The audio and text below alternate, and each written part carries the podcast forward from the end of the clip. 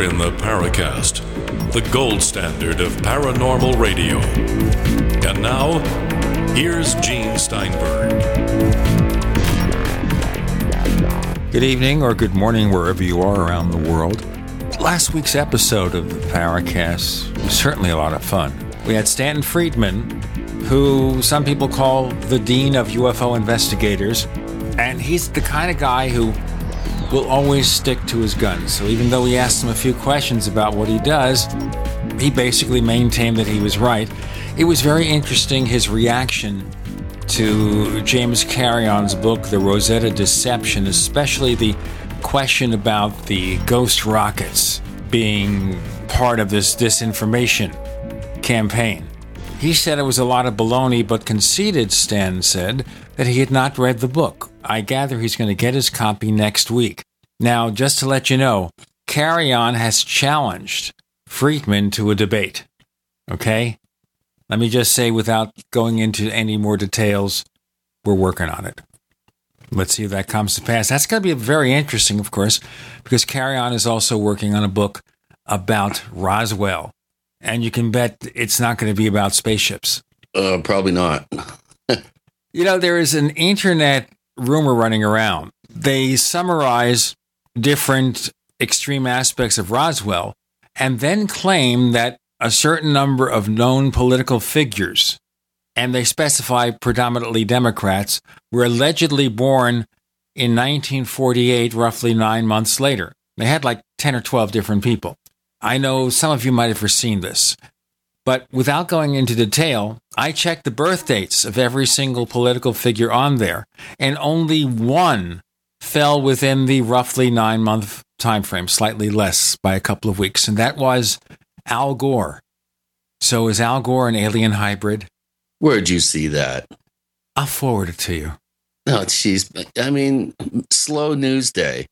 Let's let's do some serious research here and not go off into the realm of some sort of weird son of Rod Serling approach here. Um, I mean, there's a lot more important things to be focusing our attention on than coming up with these cockamamie theories. Man, I'll tell you, idle minds are the devil's playground. I'll tell you, it's crazy out there. It's a crazy world. But you know, there are lots and lots of these internet rumors, and they all have this little thing at the bottom saying, please forward this, you know, to protect the world from being destroyed next week. Please support our political point of view, whatever it is. So we had from one of my friends this story about Roswell and the, in fact, I'm going to look at it right now. Let me see. Okay, here it is right here. Here are the names of the political figures that were mentioned. Okay? They mentioned Barack Obama Sr., who was born in 1936, by the way, Al Gore, Hillary Rodham, William Clinton, John Kerry, Howard Dean, Nancy Pelosi, Dianne Feinstein, Charles Schumer, Barbara Boxer, and Joe Biden. And as I said, the only birthday to coincide was Al Gore. So there you go. No, I don't know. They all that list sounds like a bunch of zombies to me. Final paragraph. And now you can stop wondering why they support the bill to help illegal aliens. okay. Oh, you should have given me the punchline a little sooner there. You know, it's more fun to wait till we discuss the entire issue before you get the punchline. Okay. It all comes clearly out of focus. Right. Oh my god. Isn't that nice? Yeah. Yeah, that was good. That was funny. You had me. You had me going. Okay. Story coming out the past week that NASA has tested an impossible electric space drive. Okay. That uses no propellant and found it works even when it is designed not to. It's called the EmDrive. It's using an electromagnetic wave to propel this engine. Okay? Now, obviously, it's not going to get you past the speed of light. You're not going to go into warp drive. But this is a serious thing. This is a serious development. We have a small thread in our forums about it. It's a serious thing that appears to involve testing new propulsion systems that supposedly violate the law of physics. And we know, of course, that Scotty once said you, you know, you can't violate the laws of physics. No. Well, is, is there some sort of support group for that style of violation? I understand there's going to be a special on Fox News about it. That Mm. really it's an anti-Christian plot. No. But we're No. talking about here free energy, I guess. Yeah. Well, I'd love to see that. I mean, wouldn't we all? Imagine, of course, it has to operate in areas of low gravity, so in outer space. So you'd still need a way to take off and get spaceborne before you employ the special drive, I suppose. You know, but remember, it's still what, 35 years away from the time Mm. that warp drive will be invented ahead of first contact. That's a Star Trek legend. Yeah. If you saw the film Star Trek First Contact, I think it's about 2050. Of course, I won't be here then. Yeah. I'll be lucky to make it that long. I don't know. People live longer now. So it might be very possible we'll still be around. I don't know. Anyway, we're sticking with the UFO meme this week. Don Berliner is joining us. Now, Don has been involved in the UFO field for about three or four hundred years, I think. And he worked with NICAP back in the 60s. Mm-hmm. He wrote Crash at Corona with Stanton Friedman and also UFO briefing document, The Best Available Evidence. This is a guy who's been there, Yeah. he's done that. As a matter of fact, when we tried to get him on the show first, he was skeptical because he didn't want to preach to the choir, which I understand. But of course, we realize here on the Paracast that we reach a lot of people who were not inbred into the UFO universe. yeah. They don't pay attention to this crazy little world of ours, and therefore they don't know about all that stuff. They basically go back and start over, which I guess is kind of unfortunate. It's one of the reasons why we bring in the veterans here so you get a sense of where they come from, what they've discovered, what they know, and then we can build upon that. Yeah. Because I, I don't. Have you ever heard of Don uh, doing a radio show? I, I I can't recall ever hearing him on the air. You know, I do not. We'll have to ask him about that. this may be a first. Right. We've had people who come on the Paracast who do not generally do other radio shows. Well, You know, like Ted Roe of NARCAP doesn't do many shows. Right. Jacques Vallée, Richard Haines of Jerry NARCAP. Clark. Yes, Jerry Clark. I've known him for 40 years. So I think he does it out of pity or something. I'm not sure. I know, of course, in the last, what, six years of his life, Jim Moseley was a frequent guest on the Paracast. He was, by the way, on the first show, Yeah. along with Brad Steiger, who does go on a lot of shows, by the way. So we do get people who don't go elsewhere. And part of the reason is here is that we challenge them. We don't make their lives easy. And if they really want to be intellectually provocative, if they really want to put their opinions to the test, this is the place to go. I know we're kind of, you know, beating our own drum here, but it's also true that so many of these paranormal shows out there, they just say, well, tell me what you saw. And they sit back and they're lazy and they don't ask the questions. And so they can get away with anything. And we don't want that here. No. Not at all. So this is going to be interesting because I'm also going to ask Don about the things over at NICAP, about the rumors that NICAP had been infiltrated by military disinformation agents because of the fact that the first head of the CIA, Admiral Hillenkotter, was on their board of governors because he was a friend of Donald Keyhoe. Anyway, I want to Don- ask about. I want to ask about Steven Greer stealing uh, Don and Antonio Huneeus's best available evidence briefing document funded by Laurance Rockefeller. oh yeah, Don Berliner joining Gene and Chris in The Paracast.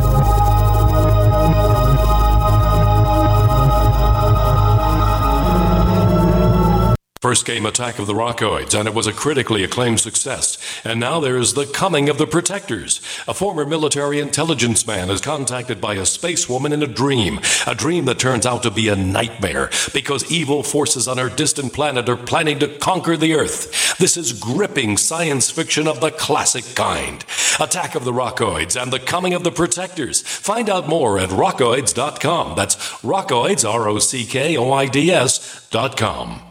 So here's what happened. I was placing an order online. The site went down. It took hours before it returned, but I'd already placed the order with another company. If your site goes down, you could lose business. And if you have a business or personal site, you'll want to know it's easy to run and it will stay online. At iWeb, your site is hosted on one of the most reliable networks in the world. Talk to a sales rep at iWeb.com. Use the promo code TechNightOwl for a special discount.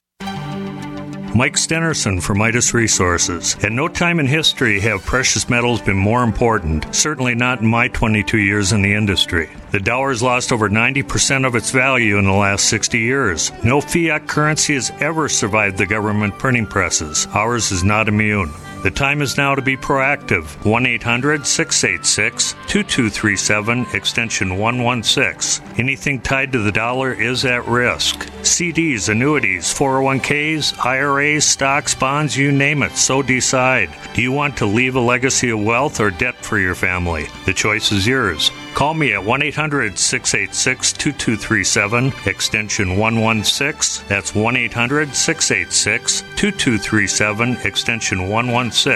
Be proactive, not reactive. Call 1 800 686 2237, extension 116.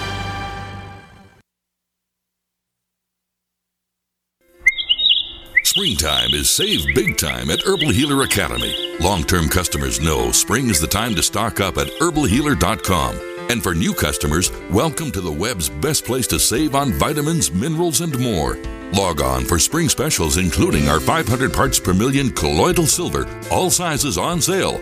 Choose from Herbal Healer's great variety of weight loss products like apple cider vinegar, Hoodia and Metabolic Complex, and Pro Metabolic, all on sale now. Also, the anti parasite intestinal freedom and Wormwood Plus Complex, plus Stevia liquid sweetener and the super enzymes, all on sale for spring at herbalhealer.com. As always, we offer certificate correspondence courses in natural medicine. Enjoy same day shipping and free online newsletter. Log on now to herbalhealer.com and click on Spring Specials to save big with our nation's leader in supplying quality natural medicine and education since 1988. Herbal Healer Academy.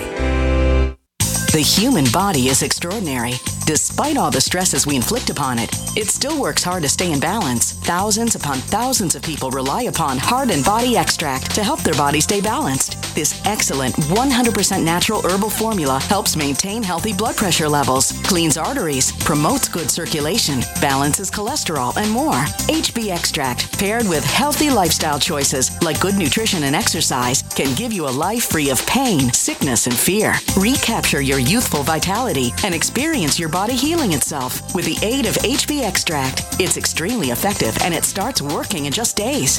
Visit hbextract.com to learn more and to read scores of testimonials from satisfied customers. And we've never increased our price in over 10 years. That makes Heart and Body Extract as great a value now as it was the first day we sold it. A healthy heart is a happy heart. Call 866 295 5305 or go to hbextract.com. We'd like to hear from you. If you have a comment or question about the Paracast, send it to news at theparacast.com. That's news at theparacast.com. And don't forget to visit our famous Paracast community forums at forum.theparacast.com. Now, you know, folks, we communicate with Skype for this radio show. So we network with Skype, and Chris and I exchange chat messages in Skype. Unfortunately, due to some changes in the Skype network, which is, of course, owned by Microsoft now, when you engage in a group conversation, if you're using an older version like Chris is, you can't see the messages on the screen. So, of course, Chris can try mental telepathy. There's a TV show from Canada called The Listener, where the protagonist, the star of the show, uses mental telepathy to solve crime. So, Chris, you can try mental telepathy. If that doesn't work, Don Berliner had a better idea. What was that, Don? Smoke signals. Well, of course, Chris, you're an honorary member of an Indian tribe or something, right? Uh, not really. Um, Uh, I, I always just end up problem. burning the blanket. Is that what it is? I, I haven't figured out how to how to do that properly. I, I, the blanket catches on fire. Well, use somebody else's blanket. Yeah, yeah, good, good one. well, welcome to the show, Don. Uh, I, you know, your name crops up occasionally. You're one of those kind of under under the radar kind of guys. Uh, of course, I'm very familiar with your best available evidence document that you co-wrote with Antonio Huneeus under the auspices of a Laurance Rockefeller grant back in the mid '90s which I want to talk about uh, a little later uh, in the show. But uh, welcome to the Paracast. It's uh, an honor to have you on here. Well, thank you very much. Now, when I look up your background, you go back to the 60s when you worked for several years with NICAP, the National Investigations Committee on Aerial Phenomena, of course, that was headed up by Major Donald Keyhoe. How did you get involved or interested in UFOs? Oh boy, it goes all the way back to World War II. I was tempted to say one, but that's overdoing it. Uh, well, they say that about me. okay. Actually, they say the Revolutionary War was a little bit too late for me. I was too old to participate. It was a good one, though. Uh, I lived in an area in central Ohio where there's a great deal of aviation activity. And I became an amateur airplane spotter. I could identify everything that flew overhead, or so I thought. And start hearing reports coming back from the fighting fronts of things that nobody could explain, the Foo Fighters. And that's what triggered my interest. I, I found Foo Fighters to be personally insulting. Uh, I was supposed to be able to figure out what they were, but I couldn't. And so uh, I didn't. I first got involved in the field uh, in 1952. Uh, I just gotten out of the Air Force, was waiting to get back into college, and got together with a local newspaper reporter who suggested that I try to worm my way into the Ground Observer Corps Filter Center. And since it was directly across the street from my dad's public accounting office where I was working, waiting to get back into school, I just walked over there one lunchtime, fast talked the airman third class at the door, and he fell for my line of nonsense. Well, actually, it wasn't nonsense. It wasn't. it wasn't true. But I could quote Air Force regulations, and I knew all the slang and all that sort of thing. And he was impressed. And so he showed me where the UFO reports were kept, pointed me to a desk that no one else was using, and walked away. And uh, I kept going back. Uh, making notes of the sightings that came into the Ground Observer Corps. In fact, after a while, I talked to the the latest commanding officer of the place, and he told me that his predecessor had told him not to file any UFO reports until I'd had a chance to look them over. And I managed to keep a straight face because I had absolutely no authority. But uh, it get, got me on the inside of things a little bit, and I liked it. And then later on, when I got a job on a newspaper, the city editor found out about my interest. I, I got all the weird phone calls that came into the newsroom and uh, got some good ones, got some good stories out of it. But it wasn't until I moved to Washington in the early 60s and presented myself at the NICAP office and offered to be a volunteer that Richard Hall, who was obviously overworked, was happy to have any kind of help. And I worked my way into it and, and became a full time employee after a while. Well, well, Don, you mentioned your earliest, uh, I guess, involvement in in your knowledge of UFOs uh, were the Foo Fighters. Now, Foo Fighters are a subject that you don't hear very many ufologists, if you want to call them that, and I, I do know you take exception to that term as I do, but Yeah. people who are interested in the subject of you know unexplained aerial phenomenon UAPs, uh, if you will, don't normally talk about Foo Fighters. Uh, it's it's almost a taboo subject. It's almost a black hole in our knowledge of what these craft are and the number of sightings of these objects. What do you think the Foo Fighters were? How many reports uh, are you aware of? And was this something that only was affecting Allied uh, bomber flights and, and, aerial activity, or was this something that was also impacting uh, the Axis powers? Well, take the last one first. I've read a lot of rumors and reports that uh, German and Japanese and Italian pilots encountered them. I've never seen anything documented, but uh, I know Keyhoe uh, was convinced that uh, enemy pilots had seen these things too, and, and it wouldn't be surprising. But I've, I've never seen anything really convincing on the subject. As far as how many there were, certainly in the hundreds. Uh, we had vast numbers of aircraft over Western Europe in the last year of World War II. Uh, and these pilots and, and other crew members were expert observers. They had been trained in the instant identification of friendly and unfriendly airplanes. And a lot of them saved lives by recognizing a German airplane uh, that it was about to shoot them down, but uh, they had time to evade it, and, and also saved lives of American pilots uh, who might have been shot down by our people if they hadn't been recognized as flying our airplanes. So these were sharp people, and they were trained and they were retested and retested, so they were always current. As far as what they were, I consider them proto UFOs. Proto. Uh, let me ask about that. Proto yeah. UFOs. Leading to UFOs. They weren't we didn't see objects. We saw just large, close in lights. Uh, but they were sufficiently mysterious and never explained, really, that uh, they sh- should be under the, the UFO or UAP heading, I think. And uh, the explanations that the military gave for them were pretty pathetic. Uh, the mere fact that they allowed war correspondents to write about them suggests that they weren't ours. We've got Don Berliner is joining Gene and Chris. You're in the Paracast. Independently leading the way for the nation. Compelling talk for every political persuasion. We are GCN. Is there a secret UFO agenda? Do strange creatures from the darkest corners of the mind roam the earth? Is there evidence for mind control, time travel, or devious government conspiracies? Find out the inside scoop on the latest conspiracies, paranormal activity, and Fortean phenomena when you subscribe to Tim Beckley's Conspiracy Journal.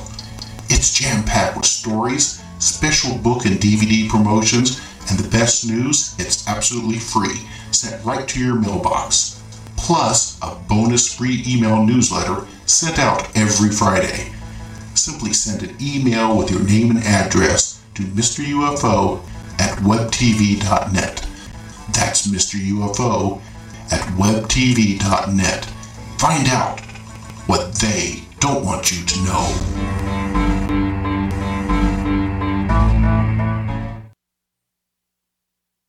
We live in a complicated society. Stressful issues are always popping up. Have you ever been treated unfairly by someone? Have you ever been overcharged for a repair? Have you ever signed a contract or a document? Worried about identity theft? How many times have you been in those unique situations where you just wanted to call an attorney to find out if you're right or wrong or what your legal rights are? But every time you think about calling an attorney, what do you think about first? That's right. Who do you call and how much will it cost? Our friends at Legal Shield have found a solution. With a nationwide network of 6,900 attorneys who average over 19 years of experience, Legal Shield's law firms take over 40,000 calls per week helping their members. For less than $20 per month, you can have access to Legal Shield on everything from the trivial to the traumatic. Let Legal Shield stand up for your rights at lsprotection.com. That's lsprotection.com or call 855 340 SAVE 855 340 7283. Results will vary from case to case.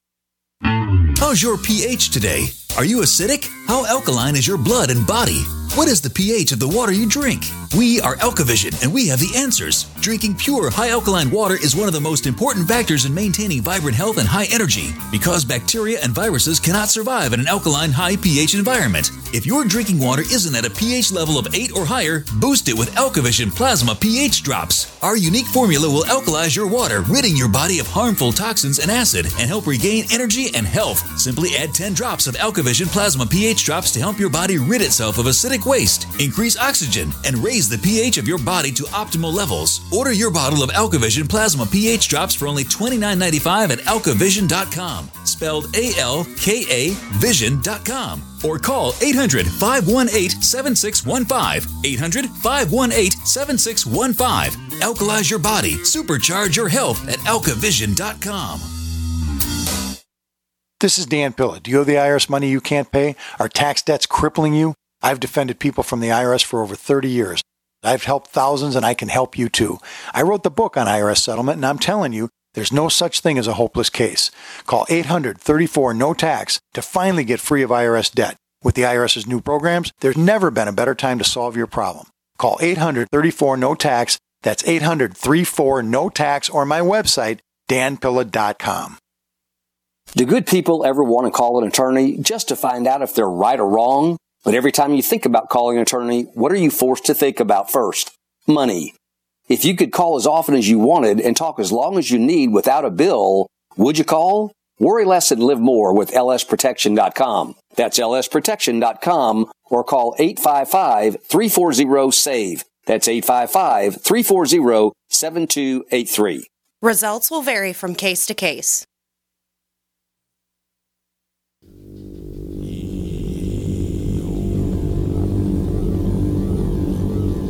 This is Jacques Vallée. You're listening to the Paracast, the gold standard of paranormal radio.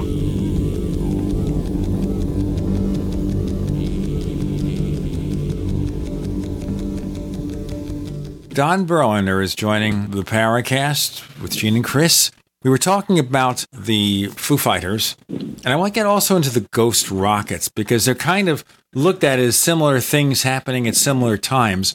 But with ghost rockets, you actually saw physical craft, right? Yeah, uh, actually, they were quite different. Uh, the Foo Fighters were limited to the latter part of 1944 and into 1945. Uh, and as far as I can tell, they were seen only over enemy occupied territory. Uh, as we were moving across Europe, freeing countries, uh, they, they seemed to move ahead of us. The ghost rockets were seen primarily in, over Sweden in 1946, after the war, and only for two or three months. And they were seen mainly in the daytime. Uh, they were cylindrical like rockets, but they flew low and slow and silently, which rockets do not do the Swedes at first were quite open about it, the Swedish government. Then they clamped down secrecy. Uh, but they seemed serious about it, finding out what they were.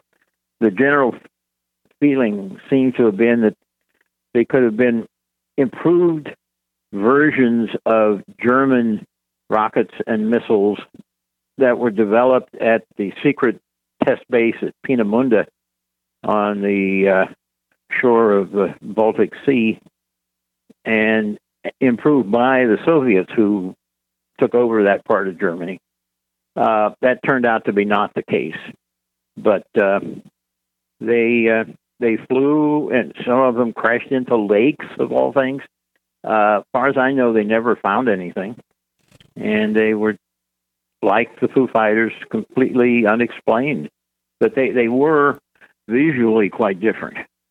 All right. Are you familiar with a gentleman by the name of James Carrion? Yeah. Okay. He was, of course, for a while the international director of MUFON. Right. He, ha- right. he has a book out now called The Rosetta Deception, which basically refers to a group of people engaged in smoke and mirrors and disinformation, in large part to spook the Russians in the early days of the Cold War. And he suggests the ghosts rockets were part of that deception. Well, uh, I wonder if the Swedes would even have gone along with that sort of thing. Uh, they were neutral and very proud of it and very defensive about it. And so, uh, uh, obviously, I don't know. I think Carrion's ideas, what little I've read about them overall, are hogwash. I've interviewed enough military pilots and airline pilots to know that they they saw things. Same with radar operators; they tracked things. Uh, if it were a put up job, it would have had to involve an awful lot of people, and everyone added to the list is a potential leaker. Uh, old saying in, in the spying business: the only way to keep a secret is to keep everybody else from knowing about it. You know, one person can keep the secret, two maybe not. And if you have thousands of people involved, uh, it's to me inconceivable that a secret could be kept. And there are so many otherwise very reputable people who have had close range daylight sightings, frequently confirmed by radar, that they would have had to be in on the the hoax uh, for it to to hold up. And uh, you see, I've been told about sightings by people I've known for years and years and years. Uh, beyond the time I was busily involved in the field, and they had no point to tell me a, a wild story. They just weren't people like that. I'd known known their behavior. So I, I, I, I don't know. I haven't read his book. Uh, it's not very high on my list of books to read. So I, I don't know much about what he's saying, and probably won't. Fair enough. Fair enough. Let's just move further into the UFO history in which you were involved as an investigator. Okay, you went to work with NICAP in the 60s. Now, this actually extends from Carrion's book in a sense, because one of the participants of this Rosetta deception was supposedly Rear Admiral R.H. Hillenkoetter, who became the first head of the CIA. Mm-hmm. And then after NICAP was formed, he was a member of the Board of Governors. He was a classmate oh, yeah. of Major Keyhoe's. Did you know Admiral Hillenkoetter at all? No, I didn't. Uh, he had resigned from NICAP, apparently under pressure, but not proven, uh, before I got there. You say under pressure. How so? Well, his public statements backing Keyhoe's position could not have been very popular with high ranking people in the Pentagon uh, made them look bad. And so uh, it, it was suspected that he had been talked into keeping quiet, shall we say. Uh, whether he was given leaked classified information to encourage him to shut up, I don't know. That's one way of doing it. But uh, uh, he was very, very helpful at first. An old friend of Keyhoe. They were Naval Academy classmates and uh, his public statements were a significant part of NICAP's growth. People believed him. So you think maybe that his colleagues in the military said, This is not good. It doesn't look good. Be a gentleman, be a patriot, and shut up? Well, uh, this certainly can be said, and I can see where people have been shut up by what they thought was being let in on the real secret, but which wasn't true anyway. Uh, people in the secrecy business uh, seem to be awfully impressed by the whole thing. Uh, I, on the other hand, didn't think much of it. I handled classified information when I was in the Air Force, and it was a joke. Uh, mainly, I worked in communications and I had a top secret clearance, and the only top secret communications we got were battlefield reports from Korea, and I had to hand carry those over to the, commanding officer, and I naturally took a look at them, and as a rule, they ran three to four days behind the wire services. uh, that's no way to keep secrets. that's no way to be impressed by material that you think is deserving of secrecy. Uh, the reports I took over there were public knowledge. And so uh, I didn't spill anything, certainly. Uh, I had respect for the system in that sense. Uh, and also, I could have been caught at it. But uh, uh, the people who have high clearances uh, are usually a bit in awe of the system. Uh, the Washington Post recently mentioned that they estimate that 850,000 Americans have top secret clearances. Uh, I think that's kind of risky. Uh, somebody going to blab. Well, somebody does every so often. But uh, uh, we were talking about Hillenkoetter. Uh, I wish I had known him for my sake, not necessarily his. But uh, see, he was uh, out of NICAP by the time I got there. All right, I'm going to want to ask you also about the feeling on the part of some people about NICAP that because the Board of Governors was so heavily laden with military or ex military people, they felt it was maybe some kind of disinformation. I mean, you had a lot of paranoia going on in oh, the sure, field sure. then and now. But let's break and then we'll get more into this. Don Berliner is joining us with Gene and Chris. You're in the Paracast.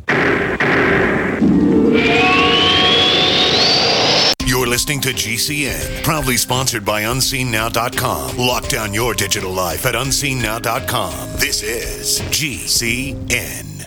Attack of the Rockoids has been well received by critics and readers alike. It's a thrill a minute story you'll never forget. A former U.S. military intelligence officer is haunted by intense dreams about a beautiful woman pleading for his help after a terrible battle in outer space. But the dreams turn out to be true and thrust him into a telepathic love affair with a woman whose faraway planet is intent on destroying the Earth. And now the gripping tale continues in The Coming of the Protectors. It's the second book of the Rockoids trilogy, a galaxy spanning adventure that pits our hapless heroes against powerful, fanatical enemies that threaten the lives of freedom loving beings everywhere. Attack of the Rockoids and The Coming of the Protectors. Classic science fiction at its best, available now. For more details, visit rockoids.com. That's R O C K O I D S dot com. I didn't believe it. Neither did I. No way could you professionally remove unwanted hair, pain free, and at home. My thoughts exactly. Remove my face and body hair without expensive, painful office visits? Not possible. Great minds think alike. Until I tried No No Pro. Mm-hmm. Wait, you tried No No? Yes, and it works. I use it on my face, legs, bikini line. We're BFFs, and you didn't tell me about No No? Here, this is my new No No Pro. The most powerful No No made. Custom treatment levels, less hair in less time, perfect for any skin type. Try it. No hair, no pain, no time consuming expensive office visits? No, no, and no no. For a limited time, you can try No No Pro risk free. You'll also get the facial kit and a travel case. Get weeks of long lasting results. That's it. I'm getting a No No. Great minds do think alike. Try No No Pro risk free by calling 800 952 5760. 800 952 5760. That's 800 952 5760. 800 952 5760. Don't complain about your cable bill going up and up and up. Do something about it. Grab a pencil and jot down this special number 1 855 905 MyTV. The more cable TV rates go up, the better digital satellite TV looks. Say goodbye to the cable guy and get more of your favorite channels in 100% digital quality for less money. Call 1 855 905 MyTV. Sign up for packages starting as low as $19.99 and there's no equipment to buy. You get free HD TV upgrade, a free DVR upgrade, and free professional installation. You control what you watch when you watch it. Record your favorite shows, pause and rewind live TV, even skip the commercials. Watch local channels too. At just $19.99, what are you waiting for? Pull out your major credit or debit card. Call 1 855 905 MyTV. 1 855 905 MyTV. Say goodbye to the cable guy. Cut costs and get more. 1 855 905 MyTV. 1 855 905 MyTV. At 30dayfoodsupply.com, you can now purchase a one of a kind product not available anywhere else a meatless burger dry mix in four delicious flavors. With our new Oregon Trail Foods vegan burgers, all you do is add water and fry. They need no refrigeration. They're packaged in mylar bags with an oxygen absorber for a long shelf life. They're non GMO. They're gluten, soy, nut, and chemical free, but they're loaded with flavor and a good source of carbs and protein, yet low in sodium. Flavors include Italian, spicy Mexican, six vegetable, and black bean olive. Go to 30dayfoodsupply.com or call 541 229 0010 and order today. Eat them every day, take them camping, or save them for an emergency. Check them out at 30dayfoodsupply.com and click on the vegan burger icon. That's 30dayfoodsupply.com, where all of our products are produced in Oregon by Oregon Trail Foods. 30dayfoodsupply.com. Hi, this is Don Ecker, and you are tuned into the Paracast. Let me tell you what, you're going to hear stuff here that you probably won't hear anywhere else. Hear that, George Noory? We have Don Berliner joining us. He has a long and storied career in UFO research. He worked at NICAP back in the 1960s. So, Don, you, of course, heard those stories. Yeah. Those rumors that NICAP had too many military connections. We knew that at least one NICAP board member, whom we thought was Air Force, was CIA. But see, what people miss in general is that the NICAP board might as well not have existed. There was a stretch of something like 10 years where the board never had a meeting. Hey, nobody was going to tell Keyhoe how to run things. He used board members uh, when they gave him good quotes, but other than that, they were just nominal. Uh, as they say, he was uh, pretty headstrong, but also pretty bright, and uh, he ran things. So basically, here, having those people on the board was done for publicity purposes, not because they could contribute anything. No, they they, they were expected to contribute, and a lot of them did. But as a board, they didn't meet to make decisions. It was all Keyhoe. Yeah. Well, he thought so. Keyhoe lived a hundred miles away in Luray, Virginia, and he came in about once a month for a couple of days and rushed around like crazy. I've never seen anybody with such energy, and uh, laid down lots of plans and ideas, and then went home. And uh, we went back the way we were doing business before he got there. So basically, um, Richard Hall was the guy in charge. Yeah, yeah, very very sharp guy, uh, a real intellectual, had tremendous respect for the scientific method. Uh, if I have any of that, I owe it to him. And uh, most of the things we did were his ideas. Now, I understand one of the complaints I heard from another researcher that we've had on the show. The complaints is that Keyhoe was not such a good manager, I guess partly because he was seldom there. And therefore, things really didn't get organized as well as they should. The money issues were not handled in the way they should be to keep the organization properly funded. What's your feeling? Sounds like you had interviewed me before. Uh, I agree with most of that. We didn't have an organization director who was not concerned with the subject matter, but just with organizational matters. Uh, we didn't have a business manager. Uh, Keyhoe tried to do all of that. I tried to help a little bit in keeping track of the finances because I had a degree in accounting, but uh, I certainly wasn't in position to make policy. And those of us who really did the work were there because we wanted to see NICAP's aims achieved. And we could have charged more for memberships. We could have doubled the price of the UFO evidence report and probably sold just as many. But we had nobody looking at things from that standpoint. And so we struggled financially. And uh, how much more we could have accomplished if we'd had, well, somebody concerned strictly with working with the press and doing nothing else. Uh, somebody, uh, say a business manager, an organization manager, uh, but we didn't. Uh, and so uh, we had far more members than any other organization. We probably could have had twice as many, but uh, we just didn't go about it that way. I, I wish we had, but as I say, I don't know if we could have accomplished a whole lot more. Okay, now one of the things Keyhoe talked about for many years was the existence in the military or somewhere in the government of a silence group that yeah. kept the UFO secret. But of course, earlier you were telling us that a secret in the hands of too many people is going to leak like a sieve. Mm-hmm. So, do Yeah. you think the government has some guilty knowledge of what UFOs really are that they're keeping a secret, or are they as confused as the rest of us? I hope they've learned something over more than half a century. Uh, they've had plenty of opportunities. Uh, they may still not know enough to feel confident in going public, uh, but that's just a guess. Uh, I'm afraid I don't know much more about what the government has been up to than anybody else. I wish I did. That's the book I'd love to write. But I yeah, don't, really. I don't know who to talk to.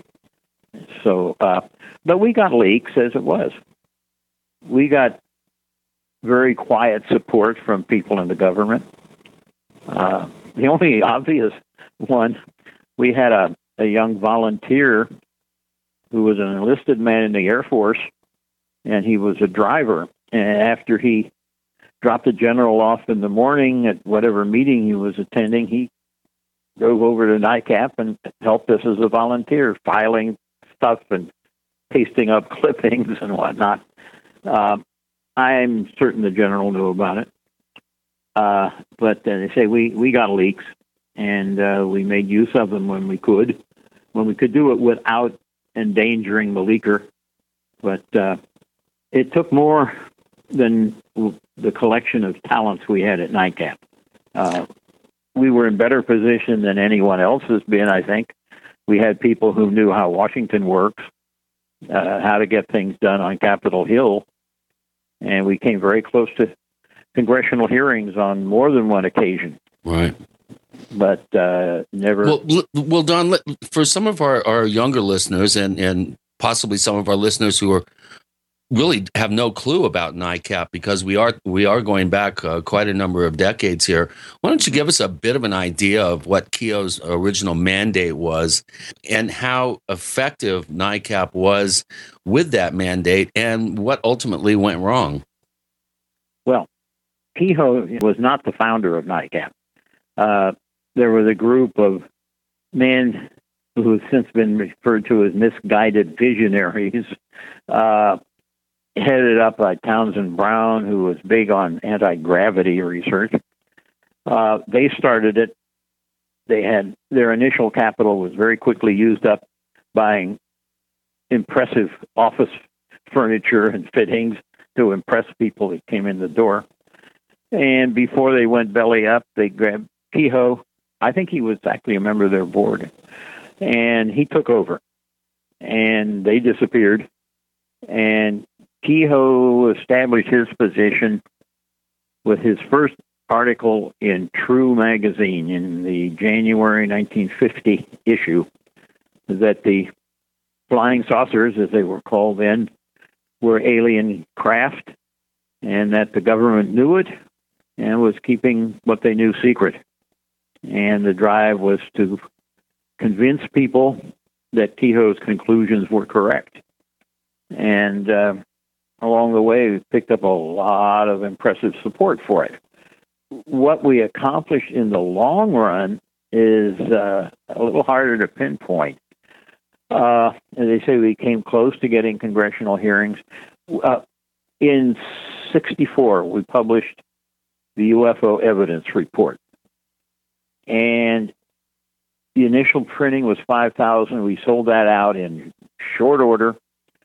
went to a second printing of 5,000, and on the back cover of the second printing were quotes mainly from congressmen and senators who had been impressed by the by the book, by the report. People paid attention. They and congressmen and senators, among others, were not afraid to say so publicly. I think our, our major achievement, probably though, was getting the ear of the mainstream press. When things happened, we were we would be inundated with calls, uh, not just from local papers and weeklies and such, but from wire services and networks. One day, in the main office, which is Hall's, he was at one end of the office being interviewed by a CBS TV crew. I was at the other end being questioned by a newly elected congressman who was also a full professor of aeronautical engineering at a major university. Uh, and that sort of thing went on all the time. Uh, the press, after a while, started to trust us. Uh, we were helped along by a bunch by the lunatic fringe, which was so obvious. Uh, we were helped along by the Air Force, which kept putting out the same old story, and each time it would lose a little more of its impact. I'll tell you uh, what, we have to listen to the impact of these announcements, and we'll be back with Don Berliner and Gene and Chris. You're in the Paracast. Minds think alike. The network for the independent minded. The Genesis Communications Network. GCN. Do you ever feel like you live in an alternate universe? As the stock market hits new highs, the middle class are dying. Manipulated financial markets and economic figures, chaos on our border, China and Russia bypassing the dollar. Life is getting ready to change. You need to prepare to thrive in the new economy. Go to babyboomerbackupplan.com or call 888 507 8789. That's 888 507 8789. We the people grow cotton, weave fabric, engrave ink, embed strips and fibers to protect from counterfeit, then carting to a private bank, having it lent back at interest, forcing taxes to service debt. This capitalism, or was Jefferson correct when stating a central bank issuing the public currency is a greater menace to the liberties of the people than a standing army? Hi, Ted Anderson. I'm placing a free silver dollar in a book that explains our monetary system. Call for your copy, 800 686 2237. It's time to understand the system. Call 800 686 2237. That's 800 686 2237. There's a guy named Dr. Wallach who is anything but your typical doctor. Both a veterinarian and a naturopathic physician, Doc asks, why is this country spending more money on healthcare by far and ranking 50th in health and longevity worldwide? Doc believes that people should empower themselves with a basic understanding of nutrition, taking charge of their life, and attaining optimal health and longevity through nutrition, not by toxic pharmaceutical drugs that lead to side effects that require more expensive and toxic pharmaceutical drugs. Talk about being dependent on drug companies to our own destruction, no less. This is clearly a deadly recipe. Doc Wallach's message is resonating with an increasing number of Americans who are waking up to all the government and big pharma manipulation of our health and healthcare system. I like what Doc Wallach is saying and doing to enlighten people about healthcare, and I've joined forces with him to help this tireless crusader spread his message. Visit brightsideben.com and listen to Doc Wallach's deadly recipe lectures. It makes a lot of sense, and I invite you to join our Brightside Ben team. Go to brightsideben.com. That's www.brightsideben.com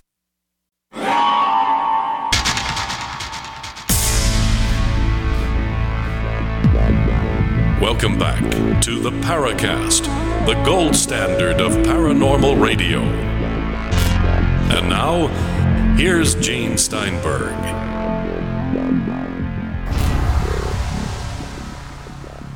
Don, we're going to want to cover a lot more subjects than just NICAP, so sure. let me speed this up with a few concerns here. So, we don't see that today at all. We don't see that MUFON, for example, is conducting daily interviews. They just have that TV reality show about which the less said, the better. But we don't have that kind of reaction from the media as we did in the 60s. Then it was new and different. Now we're all old and jaded. You do see occasional coverage on local TV shows of a UFO event, but it mm-hmm. just disappears. Yeah, yeah. I'm particularly interested in that because uh, that's my background, the press. newspapers, scientific newsletters, all sorts of stuff. And uh, that concerns me greatly. But number one, we're not getting leads to potentially hot cases.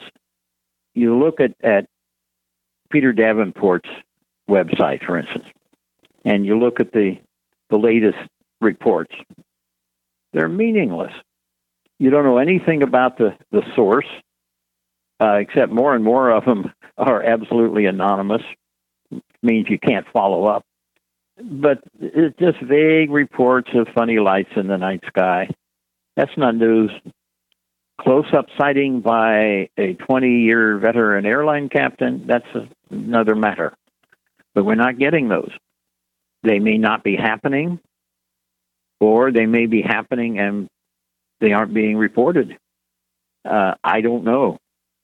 Uh, but uh, we used to get newsworthy sightings almost daily in in the really busy times, at least. And so, uh, a reporter calling us and asking us what's new got something. He got stories. And uh, a NICAP like organization today couldn't do that. Uh, you have to have good investigation before a report becomes meaningful. And I don't see much of that going on. So let me uh, ask you a real key question that kind of follows from that. Are we seeing as many UFOs today as we did then, or is it just a matter of the fact that fewer instances happen, or is it that just people are more or less discouraged from talking about it?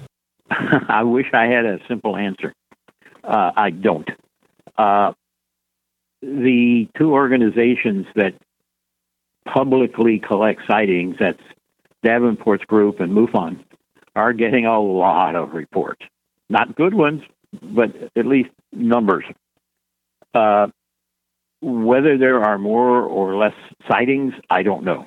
Uh, we never got hundreds of sightings at NICAP, but we got quality sightings. Uh, it got up to 15 to 18 a day for a while in very busy times. But see, we didn't have access to email and the internet. Uh, I shudder to think how many we would have gotten if that had been the case. I don't think we could have handled it. Well, that but, would almost argue in favor of there being more cases because it's easier for people to report it. And the fact is, there aren't. But still, occasionally you run into a case that seems fairly compelling. So it's not as if the UFOs have left us. Well, uh, whether or not there are more cases or we're merely hearing about a different percentage of them. See, uh, back in the 60s, there were two organizations that you could report to. Re- organizations that were widely respected the Air Force and NICAP. Uh, today, the average person doesn't have the faintest idea who to report a sighting to. Yeah. He may yeah, go they, on they, the internet, in which case he will be overwhelmed with worthless UFO sites uh, and probably give up. I I once got a call from a guy who had worked for the FAA for 40 years, still worked for them. He and his wife had had a sighting from their private plane up near Camp David, the presidential retreat. And he said he had spent all morning trying to find somebody who would listen to him. Now, this is a guy who knew how Washington operated, who who to call, and he happened to call the library of the National Air and Space Museum, which had to be desperation, and whoever he talked to knew of my interest. He called me, and we went on from there. It was a good daylight sighting by a good witness, but I suspect that most people don't know to whom to report a sighting. Uh, there's always been a great reluctance to report, afraid of ridicule. This goes for the average Joe and for a congressman. Well, or maybe average Joe should be above them. But uh, the the more important a, a person's reputation is to them, the the greater the hesitation to report. Yeah, the less likely they are to report yeah. it. Well, you mentioned I your. I once asked Keyhoe what he would do if he had a sighting. He said he wouldn't dream of reporting it. he said, "Who's going to believe me?" Really, that source from the FAA. If you call the FAA today with a, you know, let's say a quality uh, daylight sighting, they refer you on to uh, Bigelow Aerospace in Las Vegas, Robert Bigelow's uh, yeah, organization. Oh, I, I, know Bigelow. Uh, well, that's that's where the FAA is telling people to uh, to call and report in uh, their sightings. What do you think of uh, Bigelow's involvement in vacuum cleaning up sighting reports and, and especially quality ones, landed objects, uh, good daylight sightings? Have you followed his uh, particular uh, saga o- over the last uh, 20 years? Only the beginning of it, which is a number of years ago. Uh, yeah, I don't know what 90s. he does with reports, whether he has people to investigate them, uh, whether he publishes re- analyses of, of sightings. I, I had have no idea, but Well- I was part of a briefly active organization called the UFO Research Coalition. Uh, it brought under an umbrella the Fund for UFO Research, MUFON, and the Hynek Center for UFO Studies. The idea being that together we could work on bigger projects. And it worked for a while. But then uh, the money came from Bigelow, and we decided what to work on. It was a, a reasonable division of labor because we knew the field and he didn't. But then he decided that he knew more than we did. He would have veto power over anything we wanted to do, and that was the end of it. But uh, he had some strange ideas, or ideas that we didn't get along with. Well, could you give us uh, some for instances there? Oh, he got into something he called, oh, gee, I can't even think of it. Consciousness survival. How the human conscious conscience or conscious survives death, and a lot of these things working together could do big stuff. Uh, it wasn't clear then, and it's less clear to me now. But uh, pretty far out ideas, and we were all pretty much nuts and bolts types. And so, uh, but it, it Yeah, was but where, where's the connection uh, between consciousness studies and UFOs? I I think it's an interesting, it's an interesting possibility. But what could you glean from his interest in these, um, you know, rather out there subjects as they relate to UFOs? I, I don't see the connection. I don't either, and and the the coalition board didn't either. But he wanted these uh, subjects to be investigated and for us to be involved in it, and it just didn't work.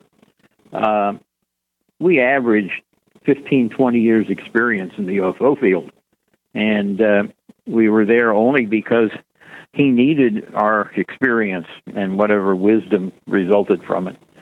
Uh, and so when he changed the the rules, uh, we lost interest. Let's do our break now, and then we'll get back to this. Don Yeah, it's Berlin- interesting. Oh, it's fascinating possibilities here. Don Berliner is with Gene and Chris. You're in the Paracast. Do you need a website? Well, you can get a great deal on hosting services with Namecheap's legendary coupon code. They're offering substantial hosting discounts on shared hosting, business hosting, VPS hosting, reseller hosting, and even dedicated servers. Namecheap is preferred by millions. It's backed by a money back guarantee. Use the coupon code LEGENDARY to cash in on the special deal at namecheap.com. Namecheap.com. First came Attack of the Rockoids, and it was a critically acclaimed success. And now there's The Coming of the Protectors. A former military intelligence man is contacted by a space woman in a dream, a dream that turns out to be a nightmare because evil forces on our distant planet are planning to conquer the Earth. This is gripping science fiction of the classic kind. Attack of the Rockoids and The Coming of the Protectors. Find out more at rockoids.com. That's rockoids, R O C K O I D S.com.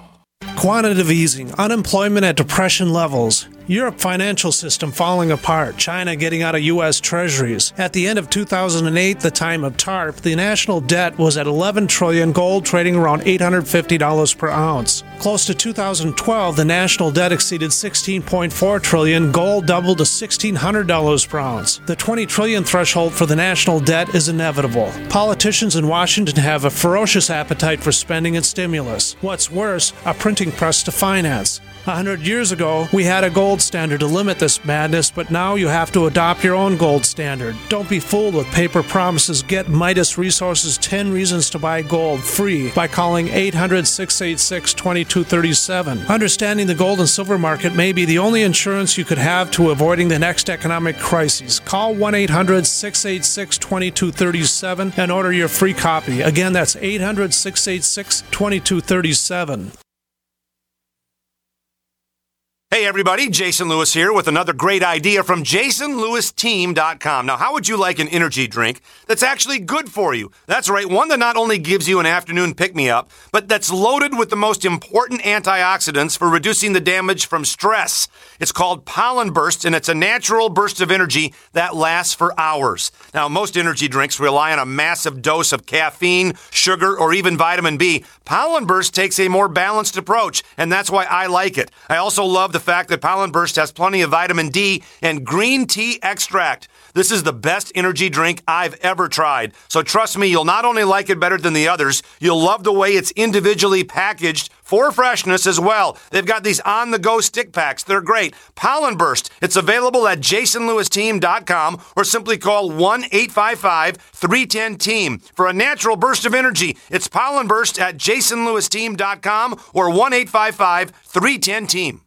It's the heart of summer across America. Thoughts turn to childhood and long days of fun. Everybody would love to feel like a kid again. And HB Extract can be a vital tool in your battle to stay vibrant and young as it supports healthy blood pressure and circulation while balancing cholesterol. GCN and longtime sponsor HB Extract want to help keep your heart healthy with the 30 bottle 30 days summer giveaway. Enter to win by visiting GCNlive.com between now and August 29 and click on the contest banner in the top left corner of the page. HB Extract has helped tens of thousands of people worldwide feel good again, and they've done it with HB Extract's exclusive formula of wild crafted and organic herbs. Here's to you enjoying many more long, warm, and fun filled summers, free of pain and sickness. Visit GCNlive.com and enter to win in the 30 bottle 30 days summer giveaway with HB Extract. A healthy heart is a happy heart. Sign up now at GCNlive.com.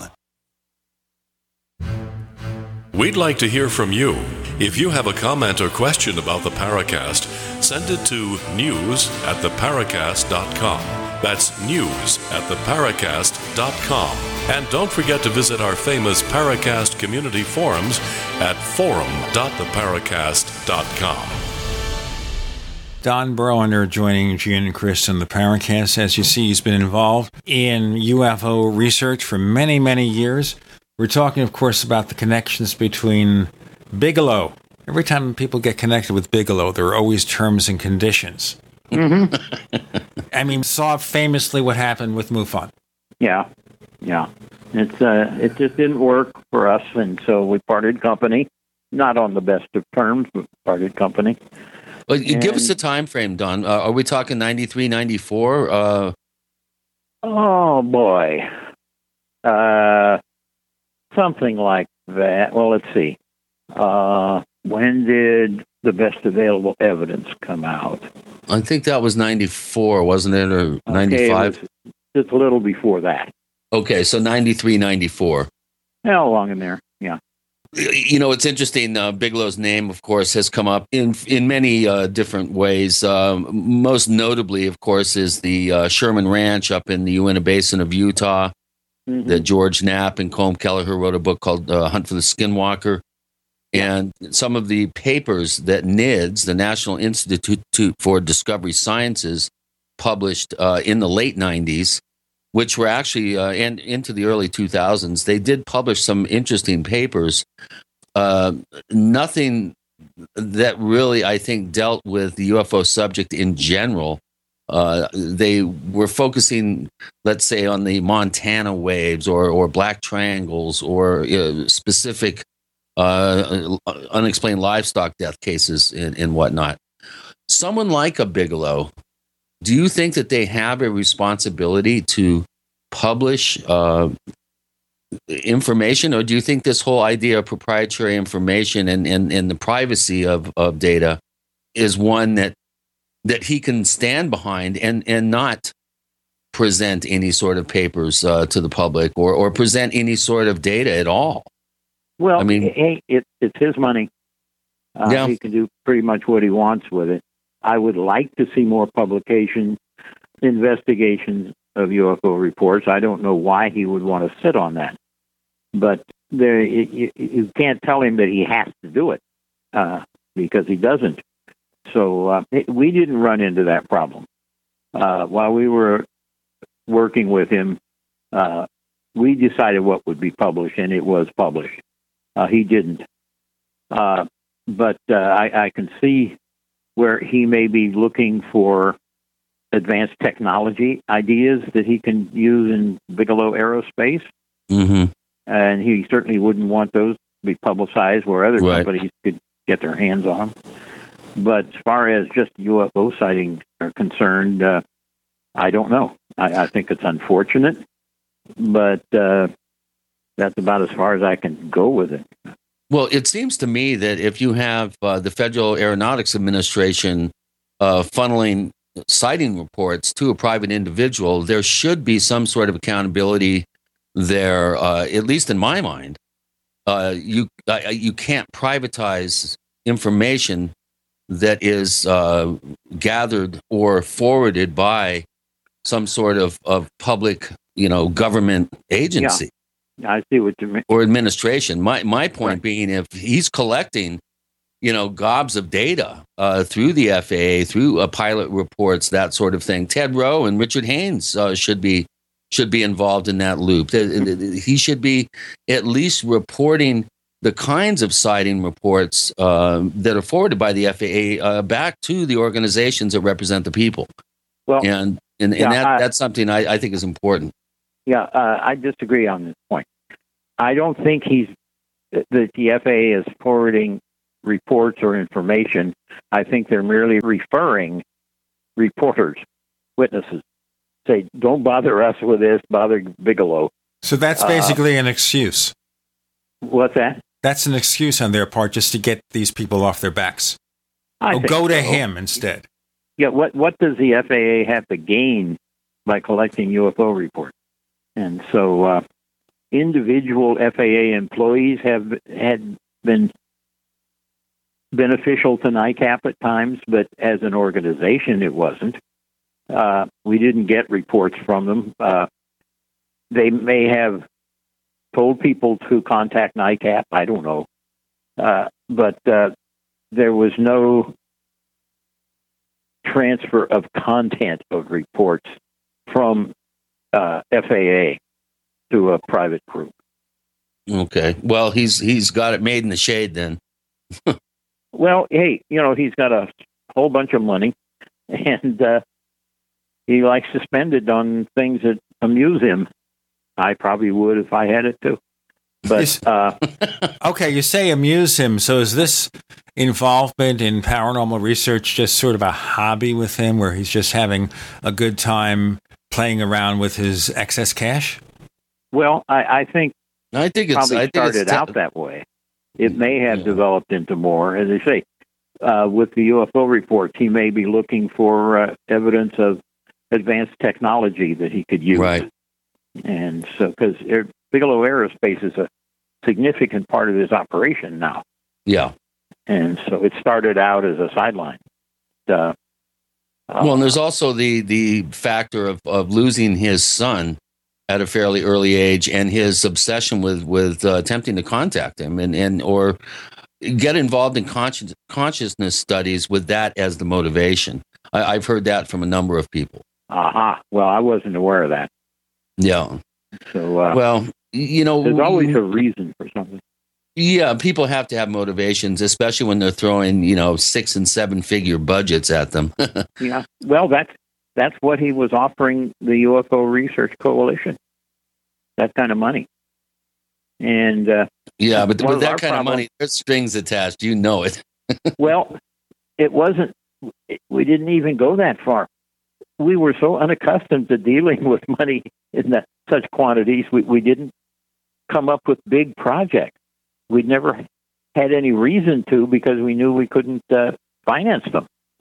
And so uh, we kept coming up with small projects worth of uh, four and five figures.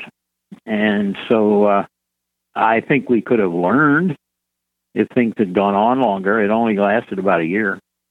But uh, uh, what his true motivations were, uh, he never let on. Yeah, he's, he's he plays things very close to the best.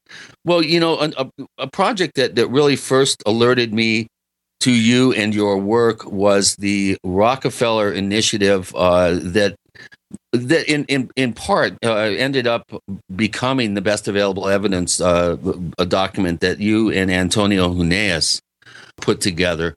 And and when we come back uh, from our next break, it'd be really interesting to uh, hear your um, memory of how that whole initiative uh, began with Bootsy Galbraith and Sandy Wright and others uh, who were involved in this. And it would be great to get your firsthand knowledge of, of how that project uh, it was initiated and and the kinds of things that you had to go through to produce that document with Antonio.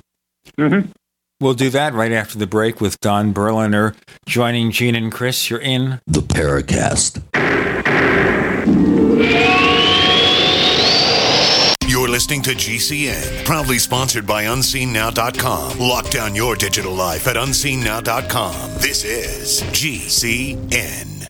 Graphic Converter is the image manipulation tool for the rest of us. It does not use any database. You get full control of all your files. Want to view the images of a folder? Drag it into Graphic Converter, and a powerful browser opens up to show your image files. You could use it for slideshows. You could use it to import images from digital cameras or from scanners. Need to do some image editing? You can do that too in Graphic Converter. Also, print catalogs. Convert from so many formats I can't even list them. Download now to see if Graphic Converter is good for you, like one and a half million other users. Guess what? You could save money when you buy Graphic Converter. Use the coupon code Night Owl. Use the coupon code Night Owl to get a special price for Graphic Converter. Go to lemkesoft.com. That's L E M K E soft.com. Lemkesoft.com. L E M K E soft.com. Whoa! This is big! By popular demand, the Freeze Dry Guys giant factory authorized sale has been extended. Now through August, save 30 to 45% on number 10 cans of high quality Mountain House freeze dried foods from the Freeze Dry Guy. Now is the time to stock up on all factory fresh stock of the finest, best tasting, longest proven shelf life foods in the industry at giant savings of 30 to 45%. But hurry, supplies are limited, so this sale is only through the end of August. Call 866 404 3663. Free shipping to the lower 48 states. Click freezedryguy.com or call 866 404 3663. That's freezedryguy.com. Hurry! The giant factory authorized Mountain House sale with savings of 30 to 45% is extended through August from the Freeze Dry Guy, the finest freeze dried and dehydrated foods available anywhere for long term storage. Don't complain about your cable bill going up and up and up. Do something about it. Grab a pencil and jot down this special number 1 855 905 MyTV. The more cable TV rates go up, the better digital satellite TV looks. Say goodbye to the cable guy and get more of your favorite channels in 100% digital quality for less money. Call 1 855 905 MyTV. Sign up for packages starting as low as $19.99 and there's no equipment to buy. You get free HD TV upgrade, a free DVR upgrade, and free professional installation. You control what you watch when you watch it. Record your favorite shows, pause and rewind live TV, even skip the commercials. Watch local channels too. At just $19.99, what are you waiting for? Pull out your major credit or debit card. Call 1 855 905 MyTV. 1 855 905 MyTV. Say goodbye to the cable guy. Cut costs and get more. 1 855 905 MyTV. 1 855 905 MyTV. Question Could too many GMO foods and toxins be overloading your digestive and immune systems? Answer Yes. If you're searching for a powerful detox that's gentle enough to use every day, use Pro EM1 from Teraganix. Pro EM1 is a powerful liquid probiotic that uses good bacteria to suppress pathogens and gently eliminate toxins from your body. A healthy digestive system will cleanse and remove toxins, support weight loss, improve absorption of food nutrients, and aid in controlling yeast and other infections. Pro EM1 is made with only non GMO and certified organic ingredients, has no preservatives, and is dairy, soy, wheat, and gluten free. Pro EM1 is the key to your digestive health. Order Pro EM1 Daily Probiotic Cleanse at Teraganix.com, spelled T E R A G A N I X.com, or call toll free 866 369 3678. That's 866 369 3678. Also available through Amazon Prime. Pro EM1 from Teraganix. Life's getting better.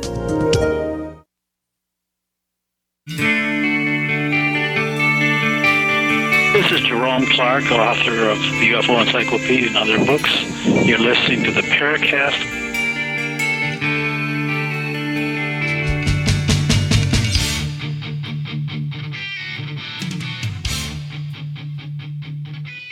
We have Don Berliner joining us this week with Gene and Chris on the Paracast.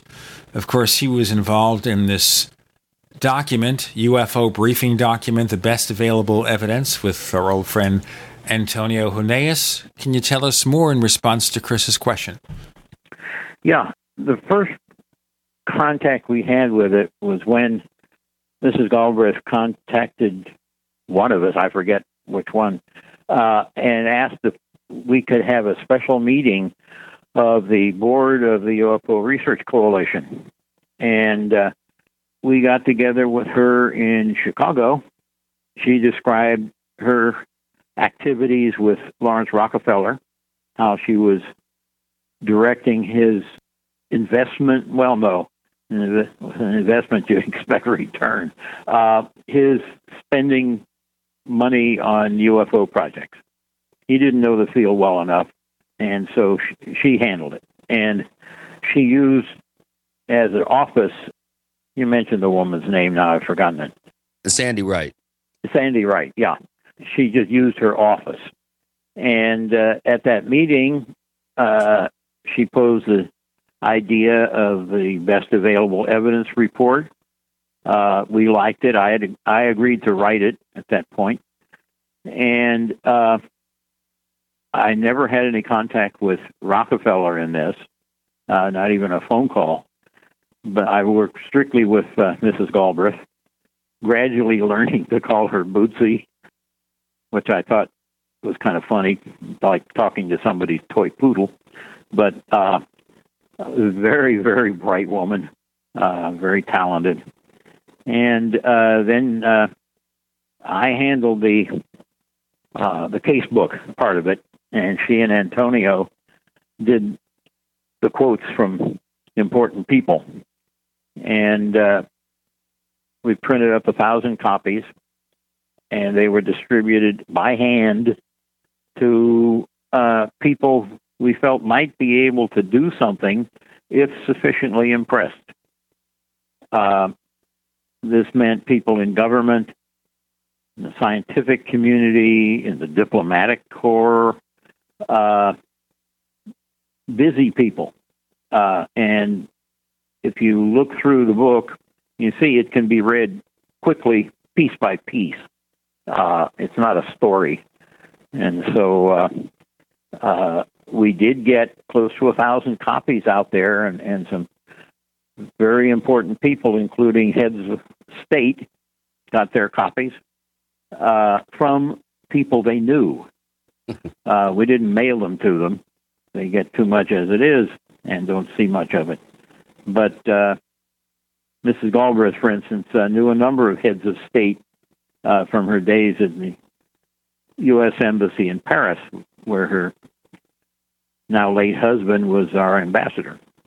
Uh, and so uh, we felt it was a, a rare opportunity to get our ideas out to people who, as I say, could, if impressed, do something about it, make a difference. Well, Uh, Steven Greer was was one that got a Oh. copy of it early on. Oh, and no, uh, no, was involved before that. In fact, she had talked to him about it before she talked to us. But apparently, every time they discussed it, the price jumped up, and he ended up wanting to put together a whole permanent organization. And the, what he wanted from Rockefeller was in seven figures, and it was ab- absolutely preposterous. So maybe the greed factor was involved there with Greer's position? Well, I think he wanted to be somebody very important in the field. Uh, well, you I mean, uh, he, he preempted the release of the, the document by releasing his own version of it and putting his name on it. oh yeah, I got a copy of that. Well, Hey, give us uh, kind of run us through that that scenario and, and how how that happened. I remember at the time uh, there were some uh, people that were not very happy about that. I was one of them. In fact, yeah, and Antonio as well, and Sandy Wright and others. Well, we hired a very big Washington law firm that put pressure on Greer, and he stopped distributing it. But yeah, what he did, what happened? Sandy Wright gave him, I guess it was a disc of a draft of the report, not the final. And he took it and made some changes in it. Uh, he kept my name on it. Otherwise, it would have been plagiarism uh, and easy to prove. And made it look like it, the whole thing was done by his group, CSETI, uh, which was certainly not the case. And uh, they see we had to get uh, the help of a powerful law firm to stop him. And uh, uh, Sandy Wright, unfortunately, was involved in that. She got him the copy. What happened? He claimed that he didn't violate our copyright because he only printed up a draft. Well, it seems that his attorney wasn't very good. Turned out she didn't even belong to her local bar association. Uh, yeah, I wouldn't take a fender bender to her, but uh, she apparently told him that uh, drafts aren't copy- covered by the eventual copyright of the final version, and that doesn't happen to be the case. I think it was years and years ago, but uh, uh, she had no case, and so he gave in, and so it. Uh, I don't know what he's done since then, uh, but uh, I was slipped a copy by somebody who had gotten it from Greer. Well, he's he's training ambassadors uh, to the universe. In fact, he has uh, a training coming up this weekend, the Joshua Tree. Chris. Our unelected spokespersons uh, to the ETs. I'm trying to get in there. Chris, don't give him too much promotion. I agree. I agree. Well, let's see. Don't you get a boarding pass when you go through his course? Well, you have to sign a release form that, that you won't hold CSETI responsible for anything that happens if you decide to go on board. Now, don't we have a federal trade commission out there that investigates abuses? Shouldn't they be called in? Uh, probably. But they wouldn't want to get involved because it would be embarrassing if it went public. so he's got that on his side. But uh, I think anybody who pays him thousands of dollars to go to a training session deserves to lose their money. Uh, I'm sorry. I'm going to uh, be accused of giggling here uh, on our forums. well, but, uh, sometimes you have to. But yeah, it- Dick it's so ludicrous. And Rob Swiatek and I had a long private meeting with Greer when he was just getting started. Uh, and he was very impressive, well dressed, well spoken. But one of the things that was on a, I don't know, position paper or something uh, that he kept, he didn't give us copies, but let us read it, was that, let's see, the, the aliens will not make direct contact with humans until we have achieved permanent world peace. And I challenge anybody to tell me how that's going to happen. Yeah, that's how, that's a how do you order. You know, if we have absolute world peace for a hundred years, who's to say that the next day somebody isn't going to start a war? So no such thing as permanent world peace. Well, that's a good excuse. Therefore, the aliens would choose never to land, except for those who claim they have met up with aliens. And what about UFO abductions? And I haven't even asked you about abductions. I want to ask you about that too. But I Mhm. certainly think we're giving Dr. Greer a little too much publicity here. So we shall not mention it, except, of course, that this event will coincide with the broadcast of the show. So it may be too late anyway. Don Berliner is with us. With Gene and Chris, you're in. The Paracast.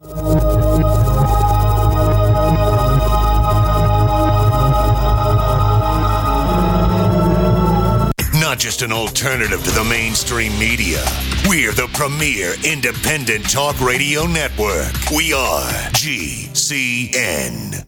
So here's what happened. I was placing an order online. The site went down. It took hours before it returned, but I'd already placed the order with another company. If your site goes down, you could lose business. And if you have a business or personal site, you'll want to know it's easy to run and it will stay online. At iWeb, your site is hosted on one of the most reliable networks in the world. Talk to a sales rep at iWeb.com. Use the promo code TechNightOwl for a special discount. First came Attack of the Rockoids, and it was a critically acclaimed success. And now there is The Coming of the Protectors. A former military intelligence man is contacted by a space woman in a dream, a dream that turns out to be a nightmare because evil forces on her distant planet are planning to conquer the Earth. This is gripping science fiction of the classic kind. Attack of the Rockoids and The Coming of the Protectors. Find out more at rockoids.com. That's rockoids, R O C K O I D S dot com. A sudden change in the wind. The day grows dark as ominous clouds move in and lightning begins to carve arcs in the sky. And you realize you are not prepared. I am telling you to take cover. The number of intense storms is increasing exponentially in the U.S. Tornadoes, hurricanes, flooding, and droughts are happening with greater magnitude and frequency. If you are choosing to rely on the government to save you, And no one's coming to help them. you could be dead wrong. The first step towards self reliance in the face of disaster is a visit to There you'll find the absolute best prices on storable foods, non GMO seeds, emergency water filtration devices, and so much more. All orders over $49 qualify for free shipping in the lower 48. Visit us online or call 866 229 0927. That's 866 229 0927 and speak to one of our preparedness advisors today. Remember, before it's time to survive, it's time to prepare. MyPatriotSupply.com.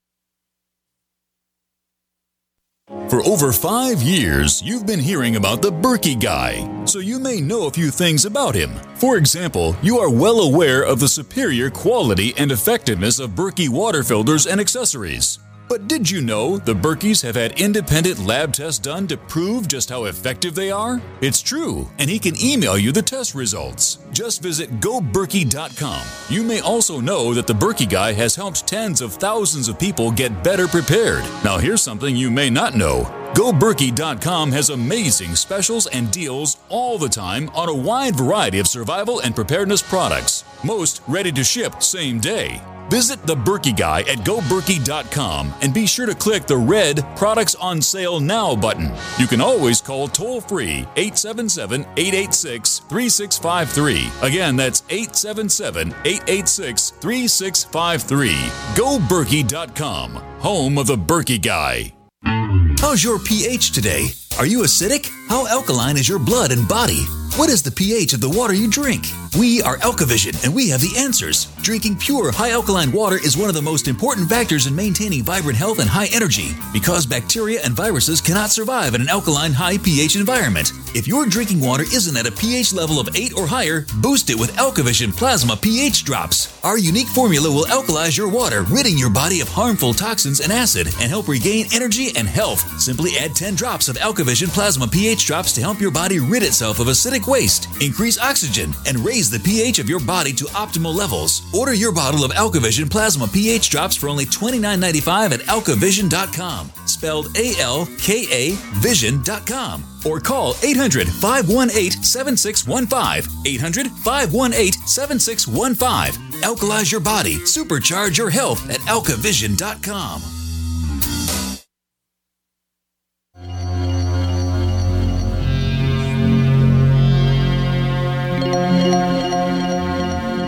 Hi, my name is Richard Dolan. You're listening to the Paracast.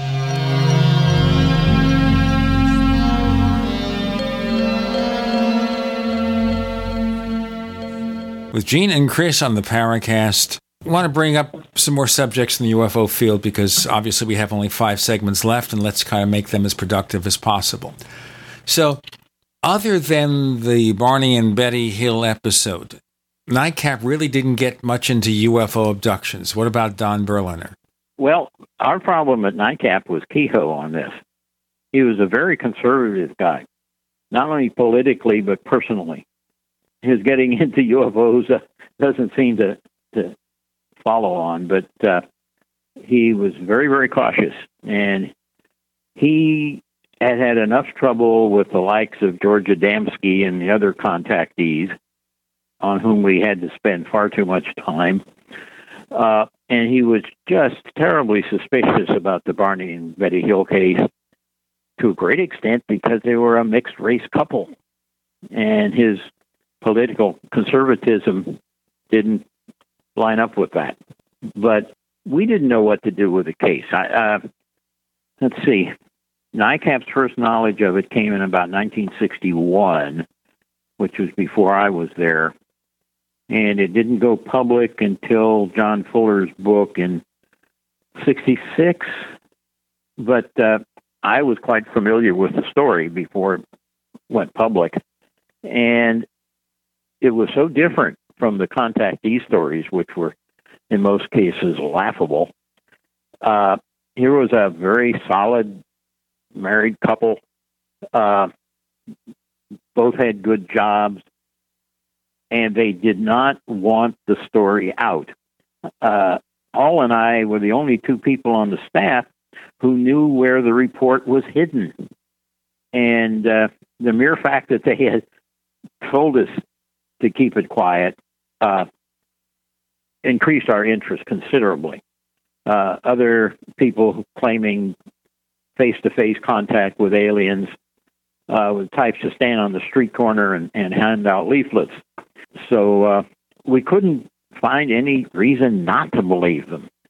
Uh, but when it when it first hit, we didn't know what to write on the tab of the of the folder holding the report. Uh, it was so different, uh, and we did we had good investigators on it. In particular, Walt Webb, the what, assistant curator of the planetarium in Boston, Hayden Planetarium. Uh, very, very good investigator, very hard headed. And everybody who got involved in it was convinced. And so uh, uh, we uh, we just hope that we would get more stories like that and be able to make some comparative studies. And in fact, when we heard that John Fuller was writing a book about the Hills experience, we were concerned because it would make it possible for others to copy the Hills story. And if the Hills story had been secret, that would not have been possible. If we got another story, it would have to, it would stand on its own. Uh, in fact, I had the very uncomfortable task of asking Fuller to not write the book Uh, of course, he didn't go along with that, and I then apologized because even my asking was unethical for a, journalist. But uh, we thought it would interfere with future studies. Uh, I don't see any sign that it did. Uh, but uh, I don't know that Keyhoe was ever convinced that such things were happening. Uh, he had, and they say, had too much experience with the old contactees, and so anytime somebody claimed direct contact with aliens, uh, he got very, very nervous, uh, and uh, could hardly blame him. But I have done some investigating. Uh, Rob Swiatek and I did the initial investigation of the two women on the horse farm in Northern Virginia. Uh, no, I think their book said they were in Maryland. Anyway, two the owner and the manager of a horse farm in the horse country here, uh, with a very, very involved story of abductions. And in the case of one of the women, involved five generations of her family. Uh, and uh, uh,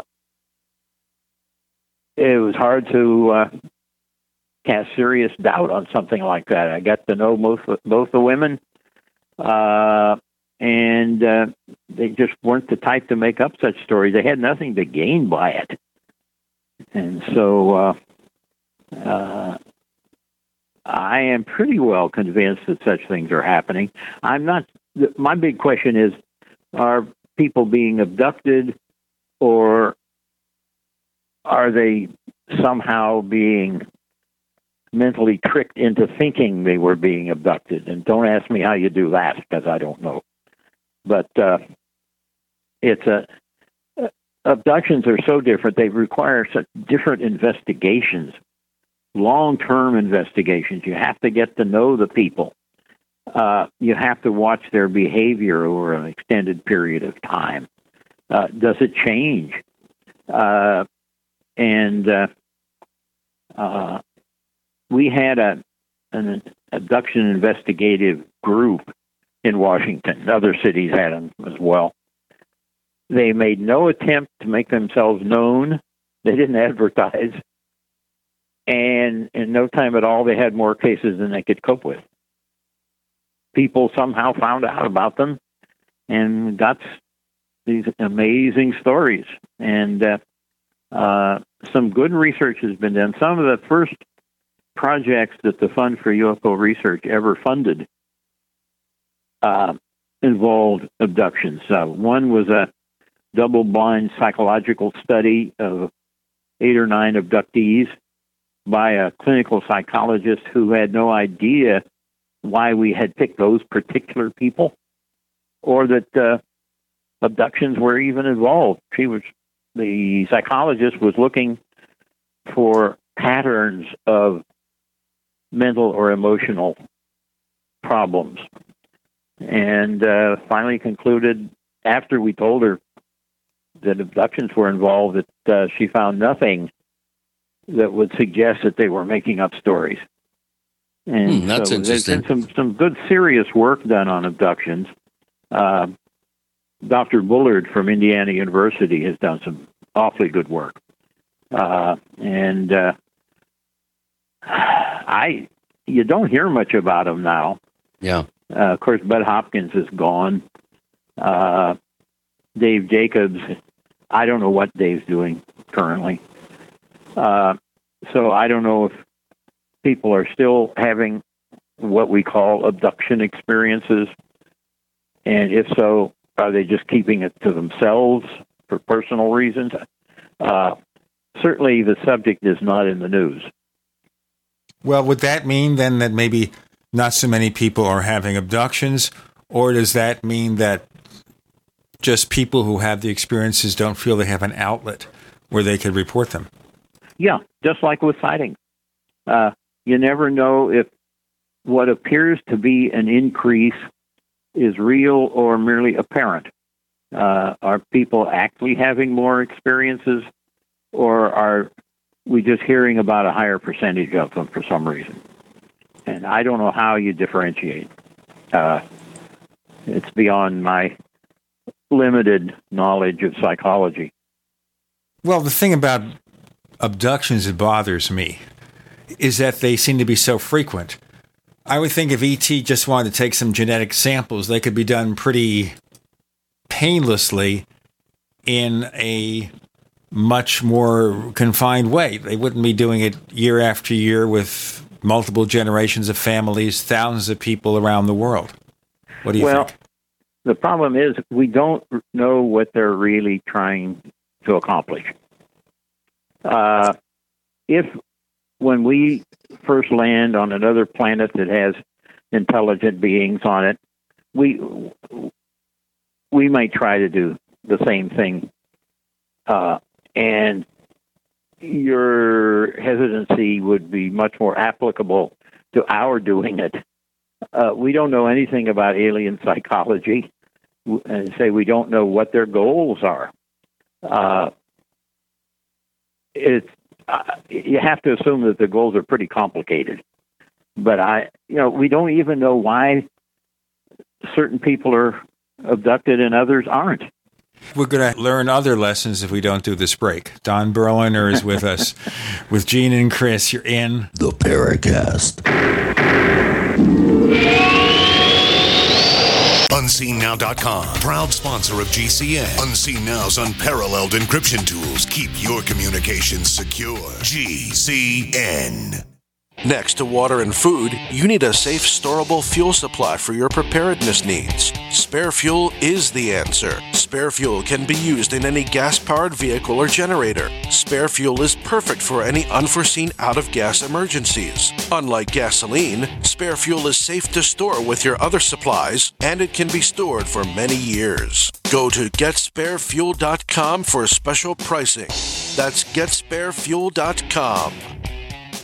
Hi, this is Ted Anderson. Have you ever wondered why banks, stockbrokers, investment advisors won't talk about gold IRAs? They've been available since 1986, yet the financial industry won't recognize the value of gold for your retirement. Gold has outperformed paper investments, yet no word about IRAs. If you would like to have gold for your retirement, call 800 686 2237. Don't get left behind by rising inflation and low returns. Call 800 686 2237. Secure your future and call 1 800 686 2237.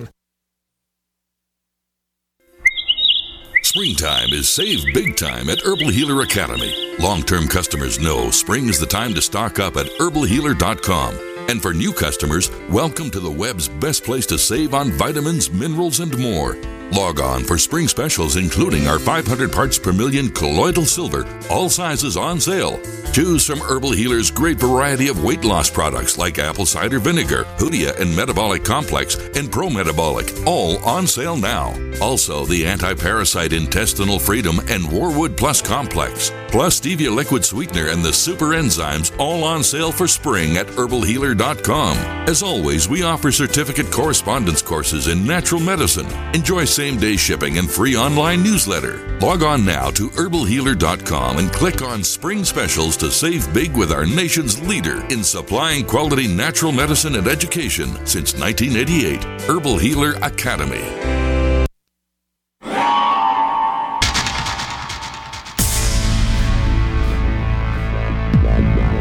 Welcome back to the Paracast, the gold standard of paranormal radio. And now, here's Gene Steinberg.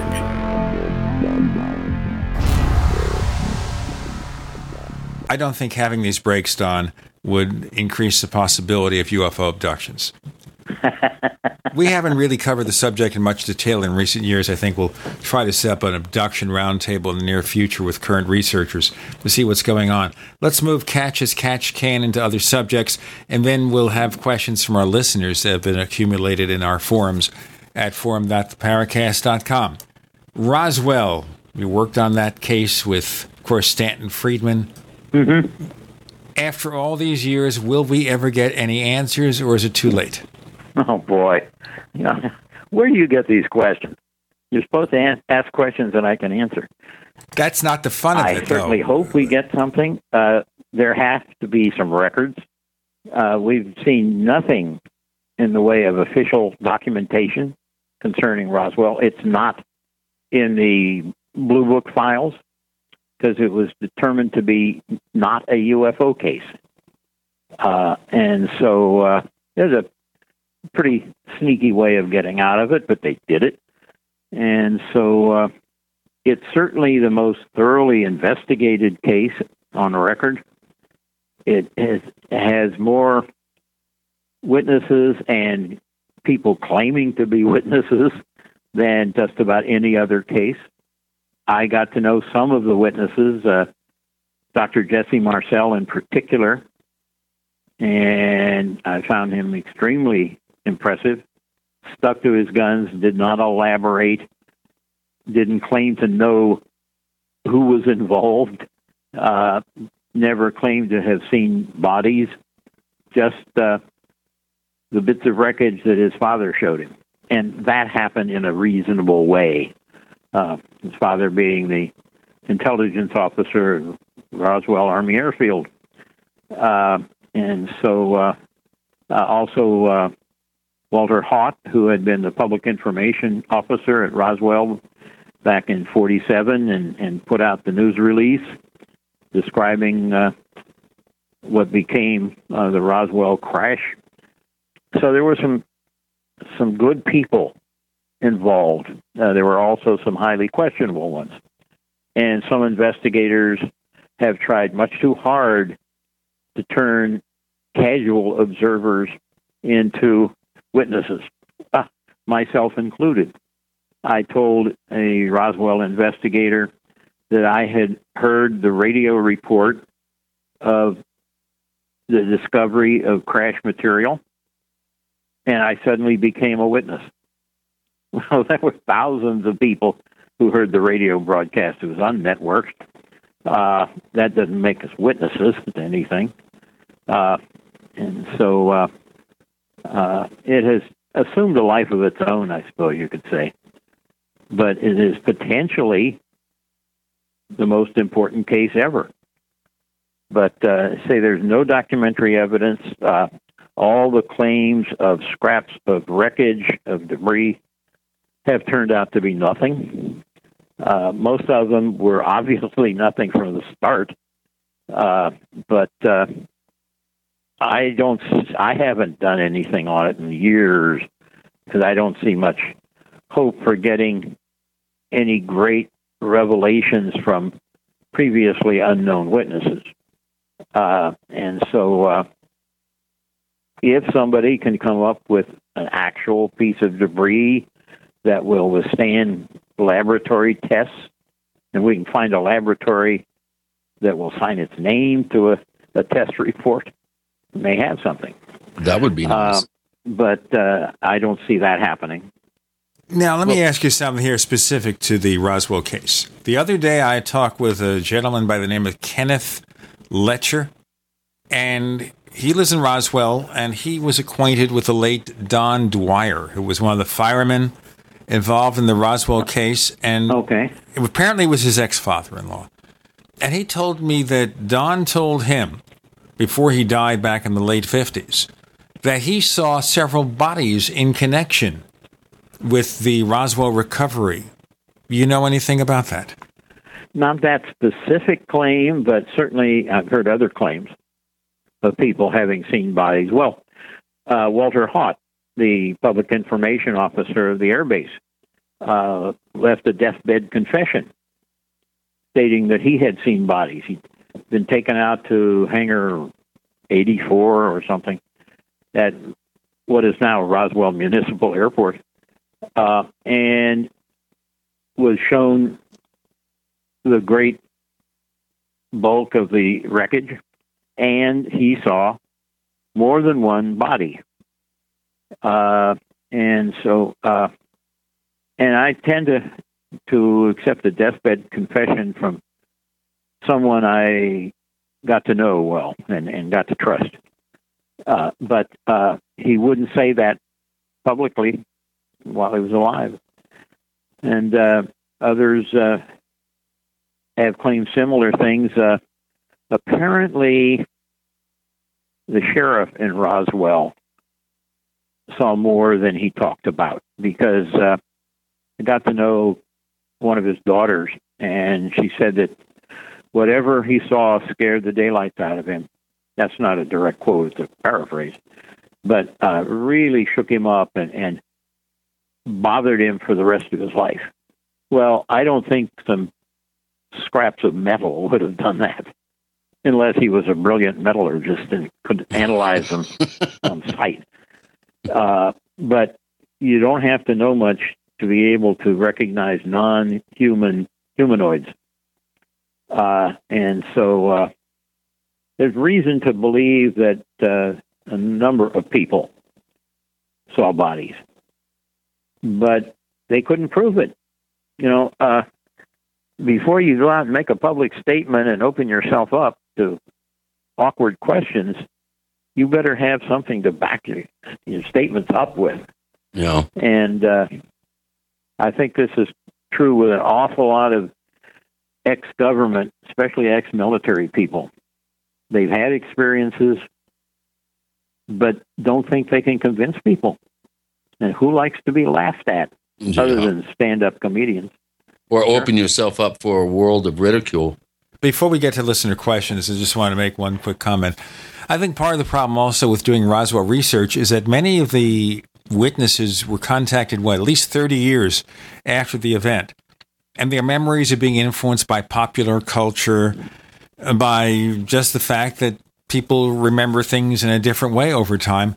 Didn't that make the investigation all that more difficult? Oh, absolutely. Uh, when General Ramey, the commanding general of the uh, 8th Air Force, which included Roswell Army Airfield,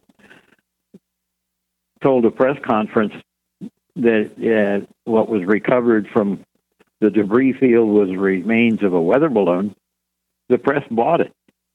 And uh, most people who read reports in the newspapers and heard them on the radio also bought it.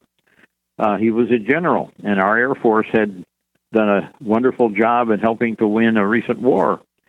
So these guys were sharp. Uh, but uh, you know, we didn't we didn't pay any attention to Roswell after that. From Ramey's press conference in early July of 1947 until the story came out. Uh, man, I can't even think of names. Bill Moore and the linguist Charles Berlitz. Berlitz, yeah. Uh, when their book came out, that was the first anybody outside of a very select few uh, even thought about Roswell. We accepted the the Army's uh, explanation, and so uh, nobody investigated other than well, mainly Friedman and some help help from Moore. Uh, and Friedman wasn't all that convinced initially. Well, he sure changed his tune over the years. Let's get into all this in much more detail in our next segment with Don Berliner joining Gene and Chris. You're in the Paracast.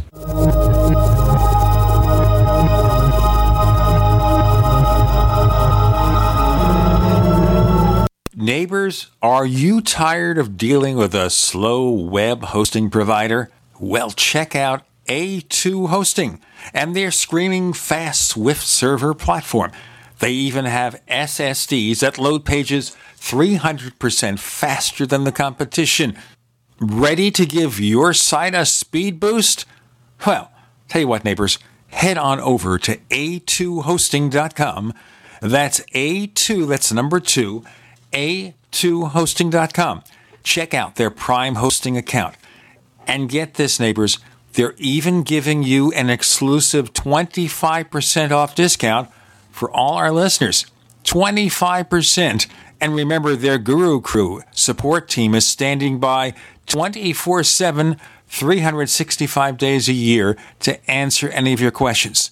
Now, to get the discount, use the coupon code GENE when you check out. Adam Miller here with Midas Resources. Today, August 8th, 2014, gold opened at 1313.40. A one ounce gold coin can be purchased for 1360.104, 680.52 for half ounce, or 340.26 for quarter ounce. That's 1360.104, 680.52, and 340.26. Hi, this is Ted Anderson. Have you ever wondered why banks, stockbrokers, investment advisors won't talk about gold IRAs? Wait a sec. Gold and silver is going up while Congress is trying to settle on the next debt increase. And there's no end to this madness. That old 401k and IRA can be converted into physical gold without tax consequences.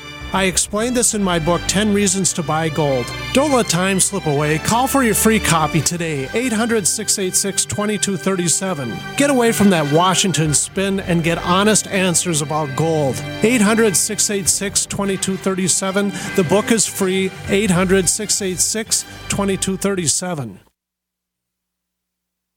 We all know that Berkey Water Purification Systems are the most trusted name in water filtration. As an authorized Berkey dealer for over six years and serving thousands of satisfied customers, the Berkey Guy offers amazing specials for Berkey water filtration systems. The Berkey Light systems include a set of self sterilizing and recleanable black purification elements that purify water by removing chlorine, pathogenic bacteria, cysts, and parasites to non detectable levels and remove harmful chemicals such as herbicides and pesticides. Order the Berkey Light system today, complete with two Black Berkey elements for only $231, and the Berkey Guy will ship your order free of charge. With the purchase of a Berkey Light, the Berkey Guy is also offering a set of fluoride and arsenic filters for only $39.99. That's over 30% off the retail price. Call the Berkey Guy at 1 877 886 3653. That's 1 877 886 3653. Or order online at goberkey.com. That's goberkey.com today.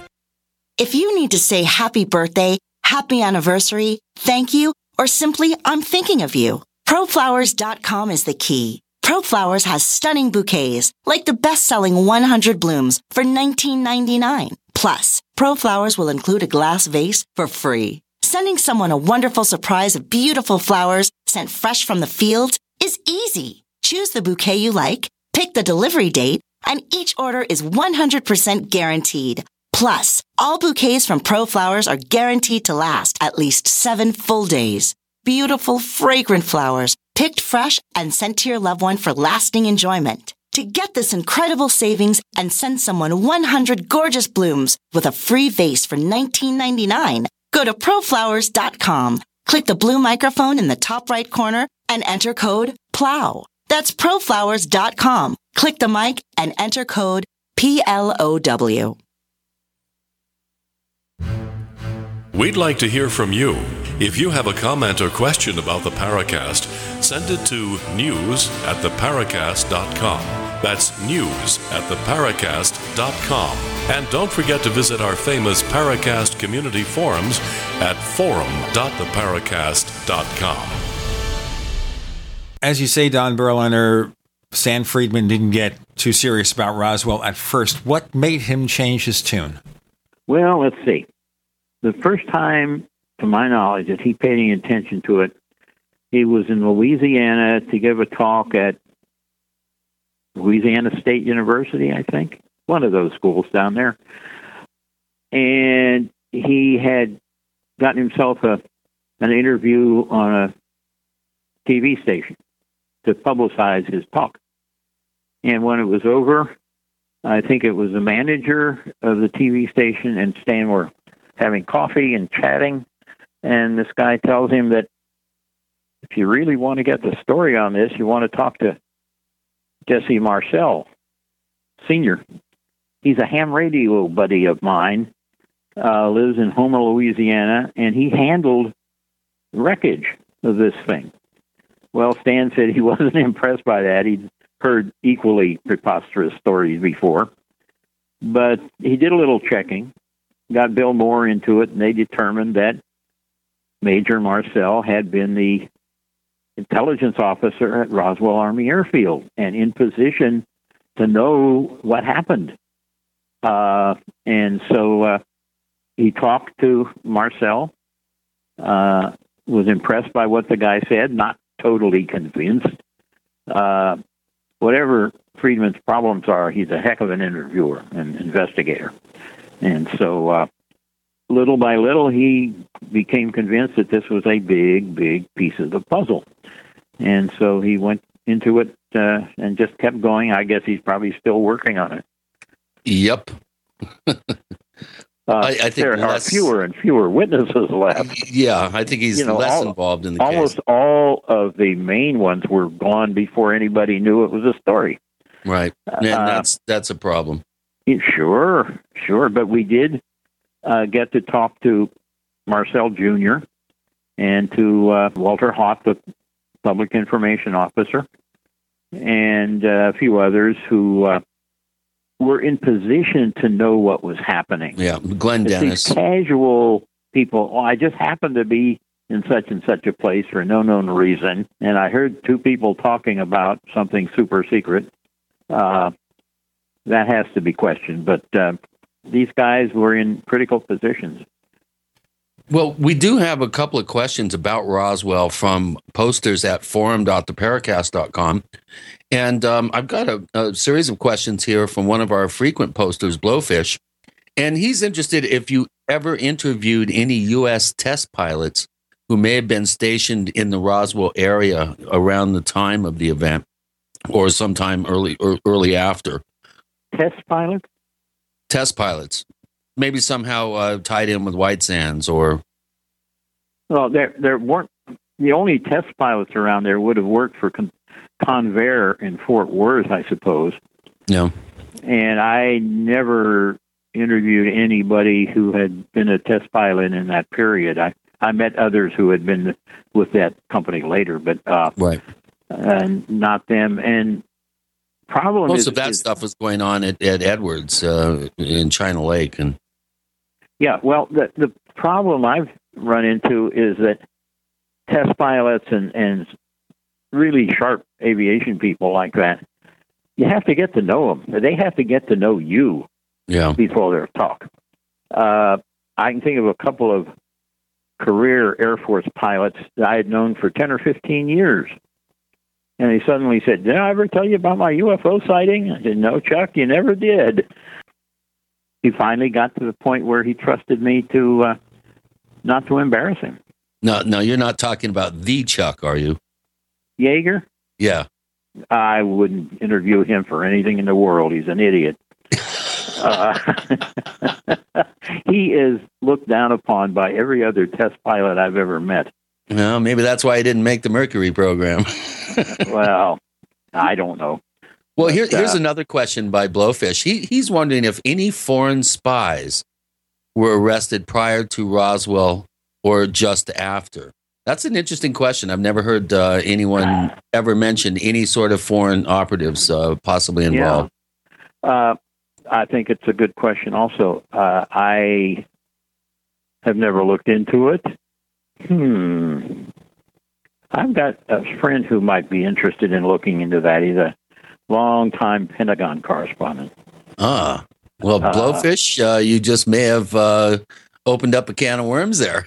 Yeah, he's he's a troublemaker, isn't he? Oh, he is. He's and he's very good at it. Here's another good question.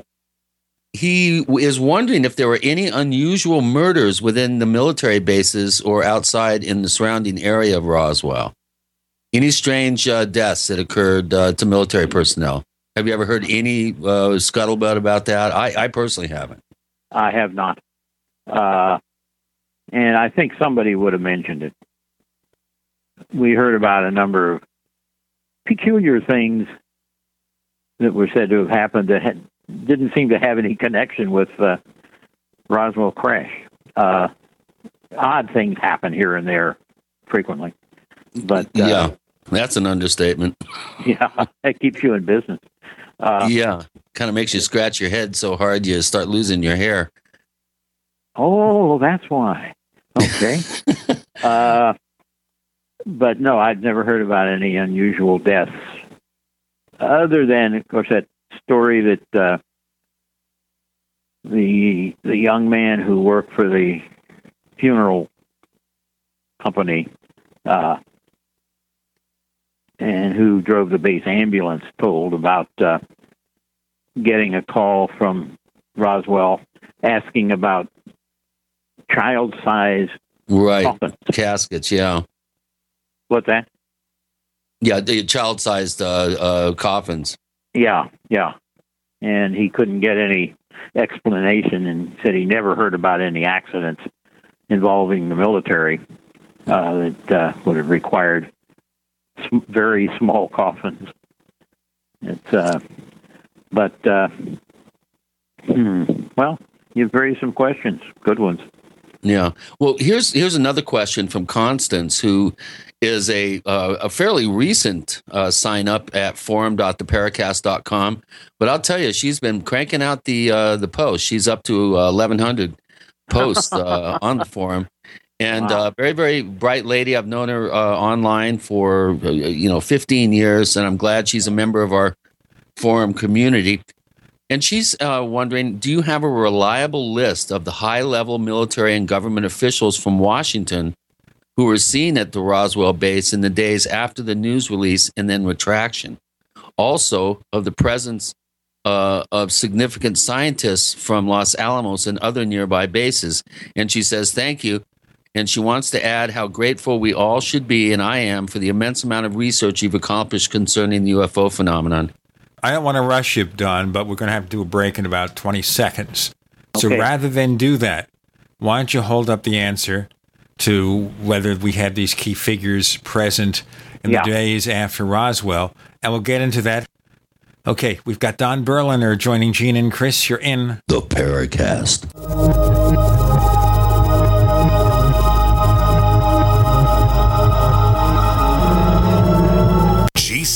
Proudly sponsored by UnseenNow.com. Find out how to stop Big Brother in his tracks at UnseenNow.com. This is GCN.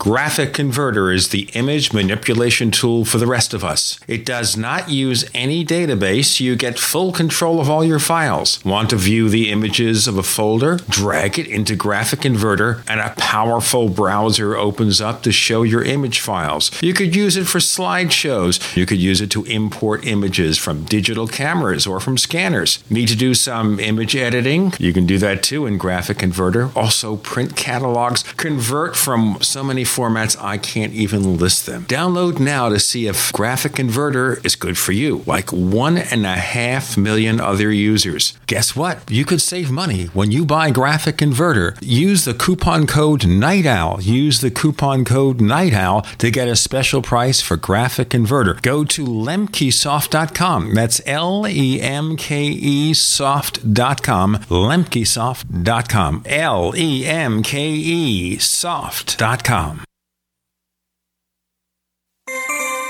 This alert just came in. This special announcement is for business owners and leaders of organizations who've been waiting for the right time to build. General Steel has made it impossible to wait any longer with rock bottom prices that could save you thousands. That's right, General Steel, America's leader in pre engineered structures, is offering buildings at prices you will never see again. Don't miss these prices. A 50 by 100 for $35,000. You heard right, that's 5,000 square feet for $35,000. Manufacturers, if you need a larger building, try a 100 by 100 commercial building for 129,000. You can't afford to rent with these prices. Imagine a 70 by 100 foot church building for under $69,000. With the economy improving and interest rates still at historic lows, you can't afford to wait. So call 866 91 Steel. Lock in your price now. Call 866 91 Steel. That's 866 917 8335. Question Could too many GMO foods and toxins be overloading your digestive and immune systems? Answer Yes. If you're searching for a powerful detox that's gentle enough to use every day, use Pro EM1 from Teraganix. Pro EM1 is a powerful liquid probiotic that uses good bacteria to suppress pathogens and gently eliminate toxins from your body. A healthy digestive system will cleanse and remove toxins, support weight loss, improve absorption of food nutrients, and aid in controlling yeast and other infections. Pro EM1 is made with only non GMO and certified organic ingredients, has no preservatives, and is dairy, soy, wheat, and gluten free.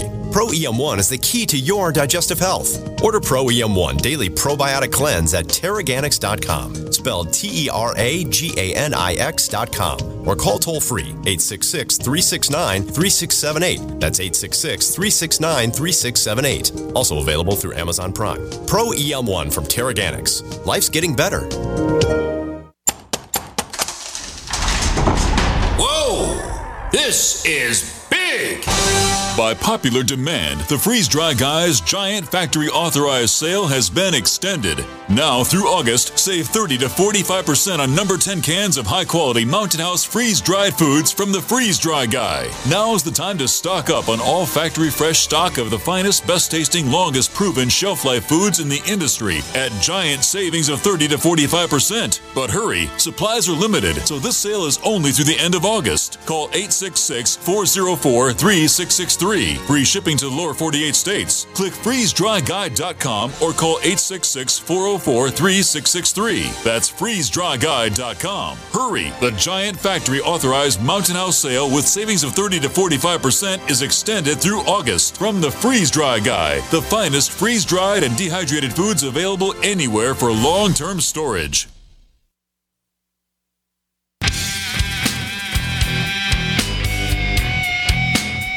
This is Kurt Sutherland, the author of UFO Mysteries, and you're listening to the Paracast.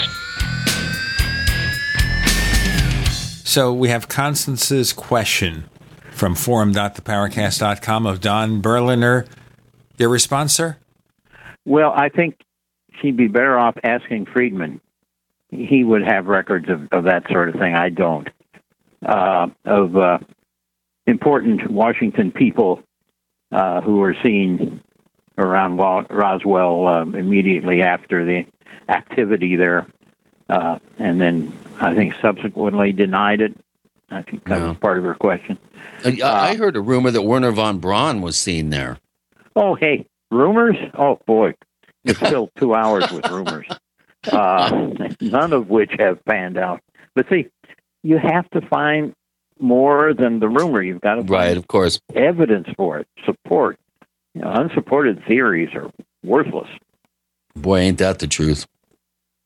Well, we have uh, some questions about your insistence on, on the term UAP and, and how how the UFO term um, has really become detrimental, I think, to the field. And um, Toxic Surf, one of our longtime posters, uh, who doesn't post very often, but when he does, he asks good questions. Um, he wants to know about the get, getting rid of, of the term ufology and ufologists, which strongly imply that the collection of information and the subsequent, subsequent study of it cons- constitute a science. Yeah, yeah. Well, and, uh, it's awfully hard to change something that's as in, ingrained as that. I often thought that it would be wonderful to change the name of World War II because that implies a continuing series of world wars. Yeah. you want to try to change that one? Good luck. Uh, uh, and I think changing UFOs is is a multi-year project, and uh, but it it implies far too much. Uh, and I, I'm all in favor of changing it, but I go back and forth on it. If I use UAP, it has to be in something I'm writing or talking about that is going to be consumed by somebody who knows what I'm talking about. Just to throw out UAP sightings is going to confuse a lot of people. So it's going to take time to get them used to that. And I think it will help once that happens. But it's not going to solve all the problems, of course. Yeah. I've been trying to do that with the cattle mutilation term for years to try to to uh, change that to an unexplained livestock death or unusual livestock death. Yeah. And boy, it, it, it just I've been beating my head against this uh, brick wall about that one. Mm-hmm. Mm-hmm. It's Because it's it is- not is worth the effort. Yeah. Well, we have a, a series of questions from Eric the Red, who's um, uh, been posting at, at forum.theparacast.com for the last year and a half. Again, he doesn't post very often, but when we have a guest like you, Don, he, he and others come out of the woodwork with some good questions. And um, he has a bunch of them here. But uh, let's start with this one. As we all know, the establishment of intellectual culture, at least in the US, largely dismisses the legitimacy of ufological research How do you propose then that we communicate the legitimacy of this research to potential allies in academia, in science, and among thought leaders in general? Well, I, this I have given some thought to. I think the biggest barrier preventing us from getting the subject taken seriously by, in particular, the scientific community and the mainstream press is the unjustified respect shown the results of Project Blue Book and the Condon Committee at the University of Colorado. Most people who would like to impress, like to convince, I guess, fall back on those two efforts as the most scientific work that's been done on the subject. And certainly, in some respects, they are. They, they, they were big, they were well financed. In the case of Colorado, they had some awfully good people involved. Uh, not so much for Blue Book, but uh, the Air Force had the potential for doing a very good job. They didn't, but they could have. But what I would love to see is a reevaluation of all the cases collected by Blue Book and by the Colorado group, a reevaluation by a panel of scientists. Now, the Blue Book were just miscellaneous GIs, from what I can tell. And having been one of those at the, one time, I'm not impressed. But uh, if it's done by scientists, entirely by scientists, then other scientists are going to pay attention to it. Right. There's some gravitas uh, there. Scientists don't listen to you. They don't listen to me. They don't listen to anybody but other scientists, by Right. and large. But it's it's going to be a very expensive project. Yeah. Uh, I would think half million anyway. Yeah. Well, do you have any guess as to how widespread is the belief in commercial and military piloting that there is a real and unexplained reality behind UFOs? You've covered aviation for decades and written quite a number of books on aviation. And and how widespread is the belief in the uh, the pilot community? Well, I don't know how it is today because it's not a common topic of conversation. Because UFOs or UAPs are not in the news every day. But back when things were hot, back in the 60s in particular, it was very common. Uh, I went down to Miami one time and, among other things, got a demonstration of their latest flight simulator. These are amazing contraptions. They are so realistic that I've heard that some veteran captains have gotten airsick on them, and they they they're parked in a hangar.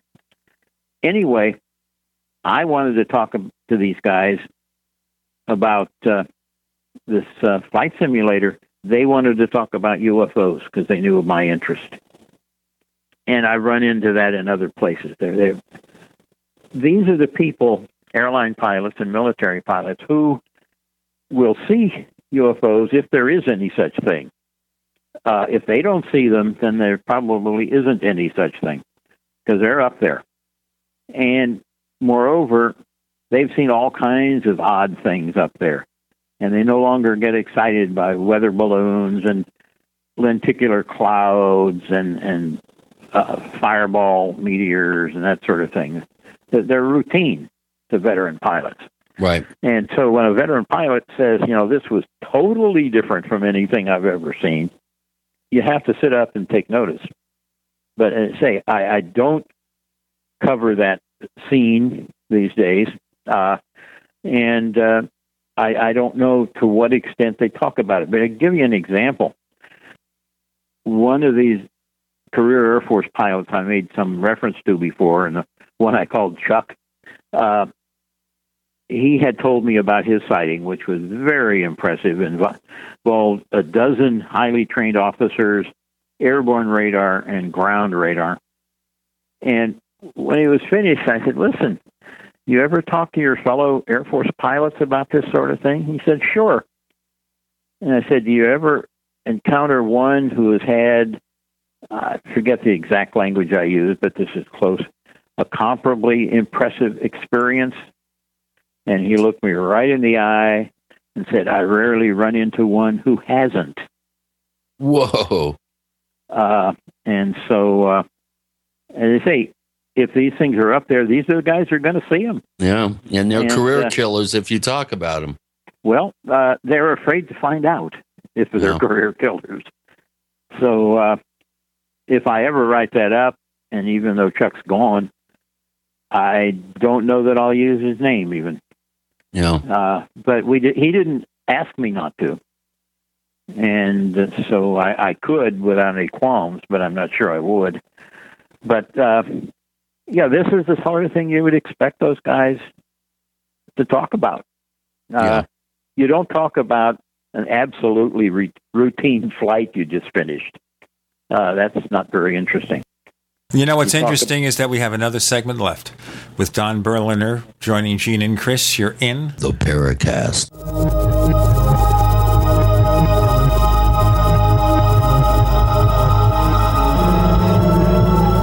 Free from the shackles of corporate America, we're the place for independent thinkers. GCN.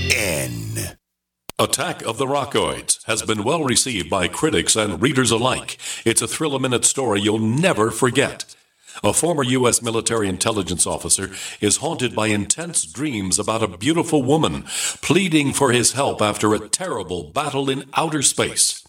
But the dreams turn out to be true and thrust him into a telepathic love affair with a woman whose faraway planet is intent on destroying the Earth. And now the gripping tale continues in The Coming of the Protectors. It's the second book of the Rockoids trilogy, a galaxy spanning adventure that pits our hapless heroes against powerful, fanatical enemies that threaten the lives of freedom loving beings everywhere. Attack of the Rockoids and The Coming of the Protectors. Classic science fiction at its best, available now. For more details, visit rockoids.com. That's R O C K O I D S dot S.com. What good is a big Berkey water filter? We get that question a lot here at BigBerkeyWaterFilters.com, and in a word, the answer is protection. Protection from water main breaks, E. coli contamination, environmental chemical spills, pesticide runoff, chlorine taste and smell, and all forms of fluoride. Plus, Big Berkey water filters are the original gravity water filter system and most trusted on the market for a reason. Tested by multiple independent NSF EPA certified labs, they are the gold standard in water purification. At only 1.7 cents a gallon, a single set of filters can last for 5 to 10 years. That means big savings. Big Berkey, the one that's powerful enough to purify stagnant pond water. Get a Big Berkey today at BigBerkeyWaterFilters.com. GCN listeners receive 5% off all ceramic filter systems. Visit our website or call 1 877 99 Berkey. That's 877 99 B E R K E Y. Big Berkey Water Filters for the love of clean water. Don't complain about your cable bill going up and up and up. Do something about it. Grab a pencil and jot down this special number 1 855 905 MyTV. The more cable TV rates go up, the better digital satellite TV looks. Say goodbye to the cable guy and get more of your favorite channels in 100% digital quality for less money. Call 1 855 905 MyTV. Sign up for packages starting as low as $19.99 and there's no equipment to buy. You get free HD TV upgrade, a free DVR upgrade, and free professional installation. You control what you watch when you watch it. Record your favorite shows, pause and rewind live TV, even skip the commercials. Watch local channels too. At just $19.99, what are you waiting for? Pull out your major credit or debit card. Call 1 855 905 MyTV. 1 855 905 MyTV. Say goodbye to the cable guy. Cut costs and get more. 1 855 905 MyTV. 1 855 905 MyTV. How's your pH today? Are you acidic? How alkaline is your blood and body? What is the pH of the water you drink? We are Alkavision and we have the answers. Drinking pure, high alkaline water is one of the most important factors in maintaining vibrant health and high energy because bacteria and viruses cannot survive in an alkaline, high pH environment. If your drinking water isn't at a pH level of 8 or higher, boost it with Alkavision Plasma pH drops. Our unique formula will alkalize your water, ridding your body of harmful toxins and acid, and help regain energy and health. Simply add 10 drops of Alkavision Plasma pH drops to help your body rid itself of acidic waste, increase oxygen, and raise the pH of your body to optimal levels. Order your bottle of Alkavision Plasma pH drops for only $29.95 at alkavision.com. spelled A L K A vision.com or call 800 518 7615. 800 518 7615. Alkalize your body, supercharge your health at alkavision.com.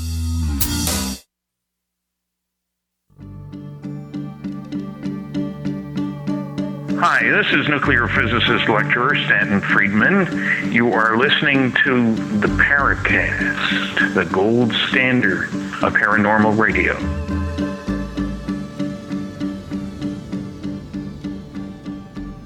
Don Berliner is joining us with Gene and Chris on the Paracast, answering listener questions posted at forum.theparacast.com in a place we call the question bank. When we have enough warning of a guest, and sometimes we only know within hours, we post the segment there. Chris, any more questions for this final segment? Yeah, we've got a bunch, Don. You brought them out of the woodwork. We're not going to be able to get to everybody, but Eric the Red has another uh, interesting question here that um, might give us a little bit of an insight of what your thinking is now, uh, decades into uh, this interest in UFOs or UAPs. And he asks on a scale of one to 10, one being uh, certainty that there's nothing to this phenomenon, 10 being certainty that there is. How convinced are you that there is something real and non human in origin uh, behind this phenomenon? And could you explain your thinking? Uh, yeah, short of seeing proof, meaning hardware or verifiable government reports or verifiable photographs that really show something, I'm convinced. Uh, put me at eight or nine on that Okay. scale. And uh, uh, moving from where I am to being absolutely convinced is, is a big step. And I'm getting tired of not taking it. But I can't honestly do that until I have more. Yeah. It'd be nice if one landed on the White House lawn, lawn and uh, maybe anal probed, uh, you know, some of the White House staffers or something. You know, before we go on with that question, and the implications are fascinating, we can also include Congress. Don, what kind of evidence do you need to make the leap? Well, as I said, physical proof would be the best. Yeah. Uh, material that is absolutely not terrestrial, and not just because it doesn't look familiar to me. Uh, I'm not an expert in materials, but it- it has to be determined by specialists in the field, metallurgists, and uh, it has to be so different, not just a slight variation on something familiar.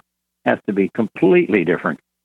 That would be the best. Uh, that or good detailed photographs of not so much materials, maybe a complete craft, but bodies. And photographs whose origins were clear and who would be backed up by testimony of trustworthy people. Right. And evidence Yeah, we, trained. We've had everything up to that, and we've had offers or claims of that, all of that, that have turned out to be dust.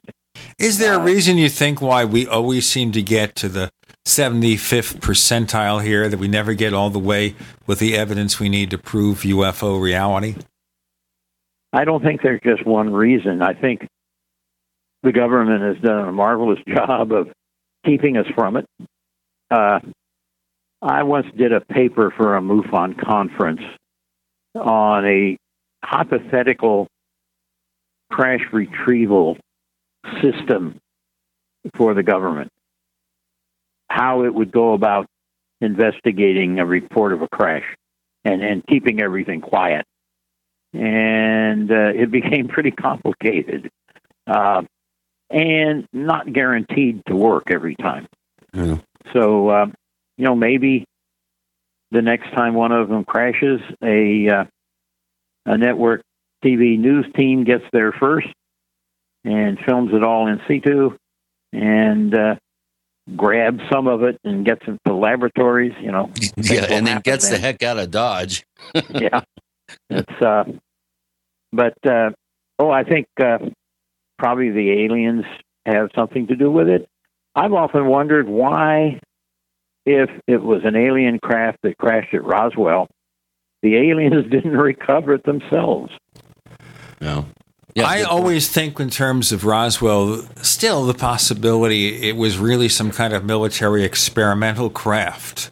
And the rest is just due to the memories and the cultural impact of the UFO mystery upon the public and sci fi films.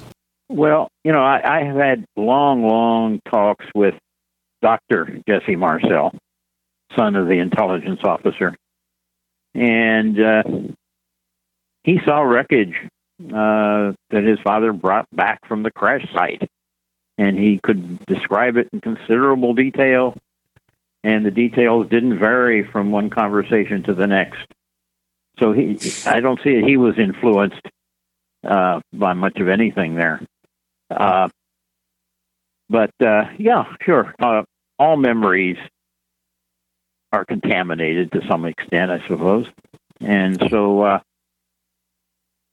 but I say I, I think there are a number of elements in, in involved in our failure to come up with proof. Uh, but part of it is that, uh, to my knowledge, there's no setup in MUFON or anywhere else to get a team of really top-notch people to a crash site rapidly with equipment uh, and maybe beat the feds to it. Yeah. Uh, I'm afraid that's going to happen, and, and we won't do anything about it. Well, if it does happen, it's Robert Bigelow, and we'll never see or hear the light of day of the event. yeah. What do you think Uh, of Colares? The Colares uh, uh, cases in the end of the 70s down in the mouth of the Amazon in Brazil, and Operation Saucer, uh, and the Brazilian Air Force's uh, efforts to get to the bottom of, of some pretty horrific uh, accounts of people being zapped by what appear to be some sort of particle beam weapons. Are you familiar with uh, with the Colares case, and, and do you think that that constitutes the type of case that would be slam dunk evidence of something out there uh, coming and interacting with us in a I, I'm not really familiar with it, except in very general terms. And the South American case has always bothered us at NICAP because people there were reporting things that people from other parts of the world weren't. Uh, Small, that doesn't mean they weren't happening. Uh, we don't know what the aliens are up to, uh, if anything, and so they they may treat one part of the world differently from another. Uh, but uh,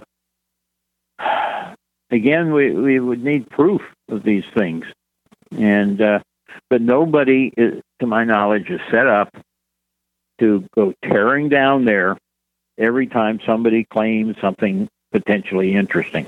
right. Uh, again, it's a a funding problem, and uh, you know, last minute airline tickets are expensive, and and people usually can't get away on such short notice. And but I think we need a, a rapid response team made up of really good people, and ex- if not highly experienced, they practice a lot. And so, as as national disaster teams do, I haven't really thought this through, but um, we need some kind of a rapid response system so that uh, we can get people to the scene before it's all trampled by tourists. Uh, We'd also probably need billionaires like Warren Buffett or Bill Gates or Paul Allen to do it. Listen, Don Berliner, we're just about out of time. Do you have any place online where people can find out more about you? no, I'm not involved in any of the social media or anything like that. Uh, I joined Facebook and then couldn't remember why. Uh, I so, think that uh, applies to about 50 million people. It's uh, but uh, if people really want to get in touch with me, they can.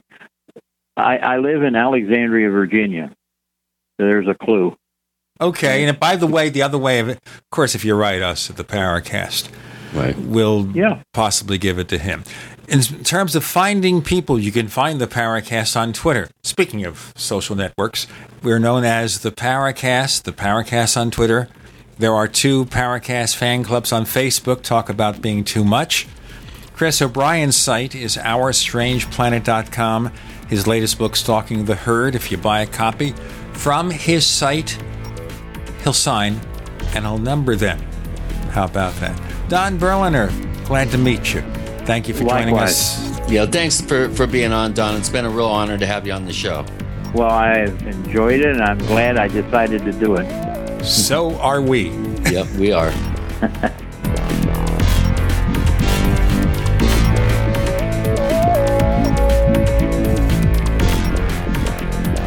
The Paracast, featuring Gene Steinberg and Christopher O'Brien, is a copyrighted presentation of Making the Impossible Incorporated. Tune in next week for a new adventure in The Paracast.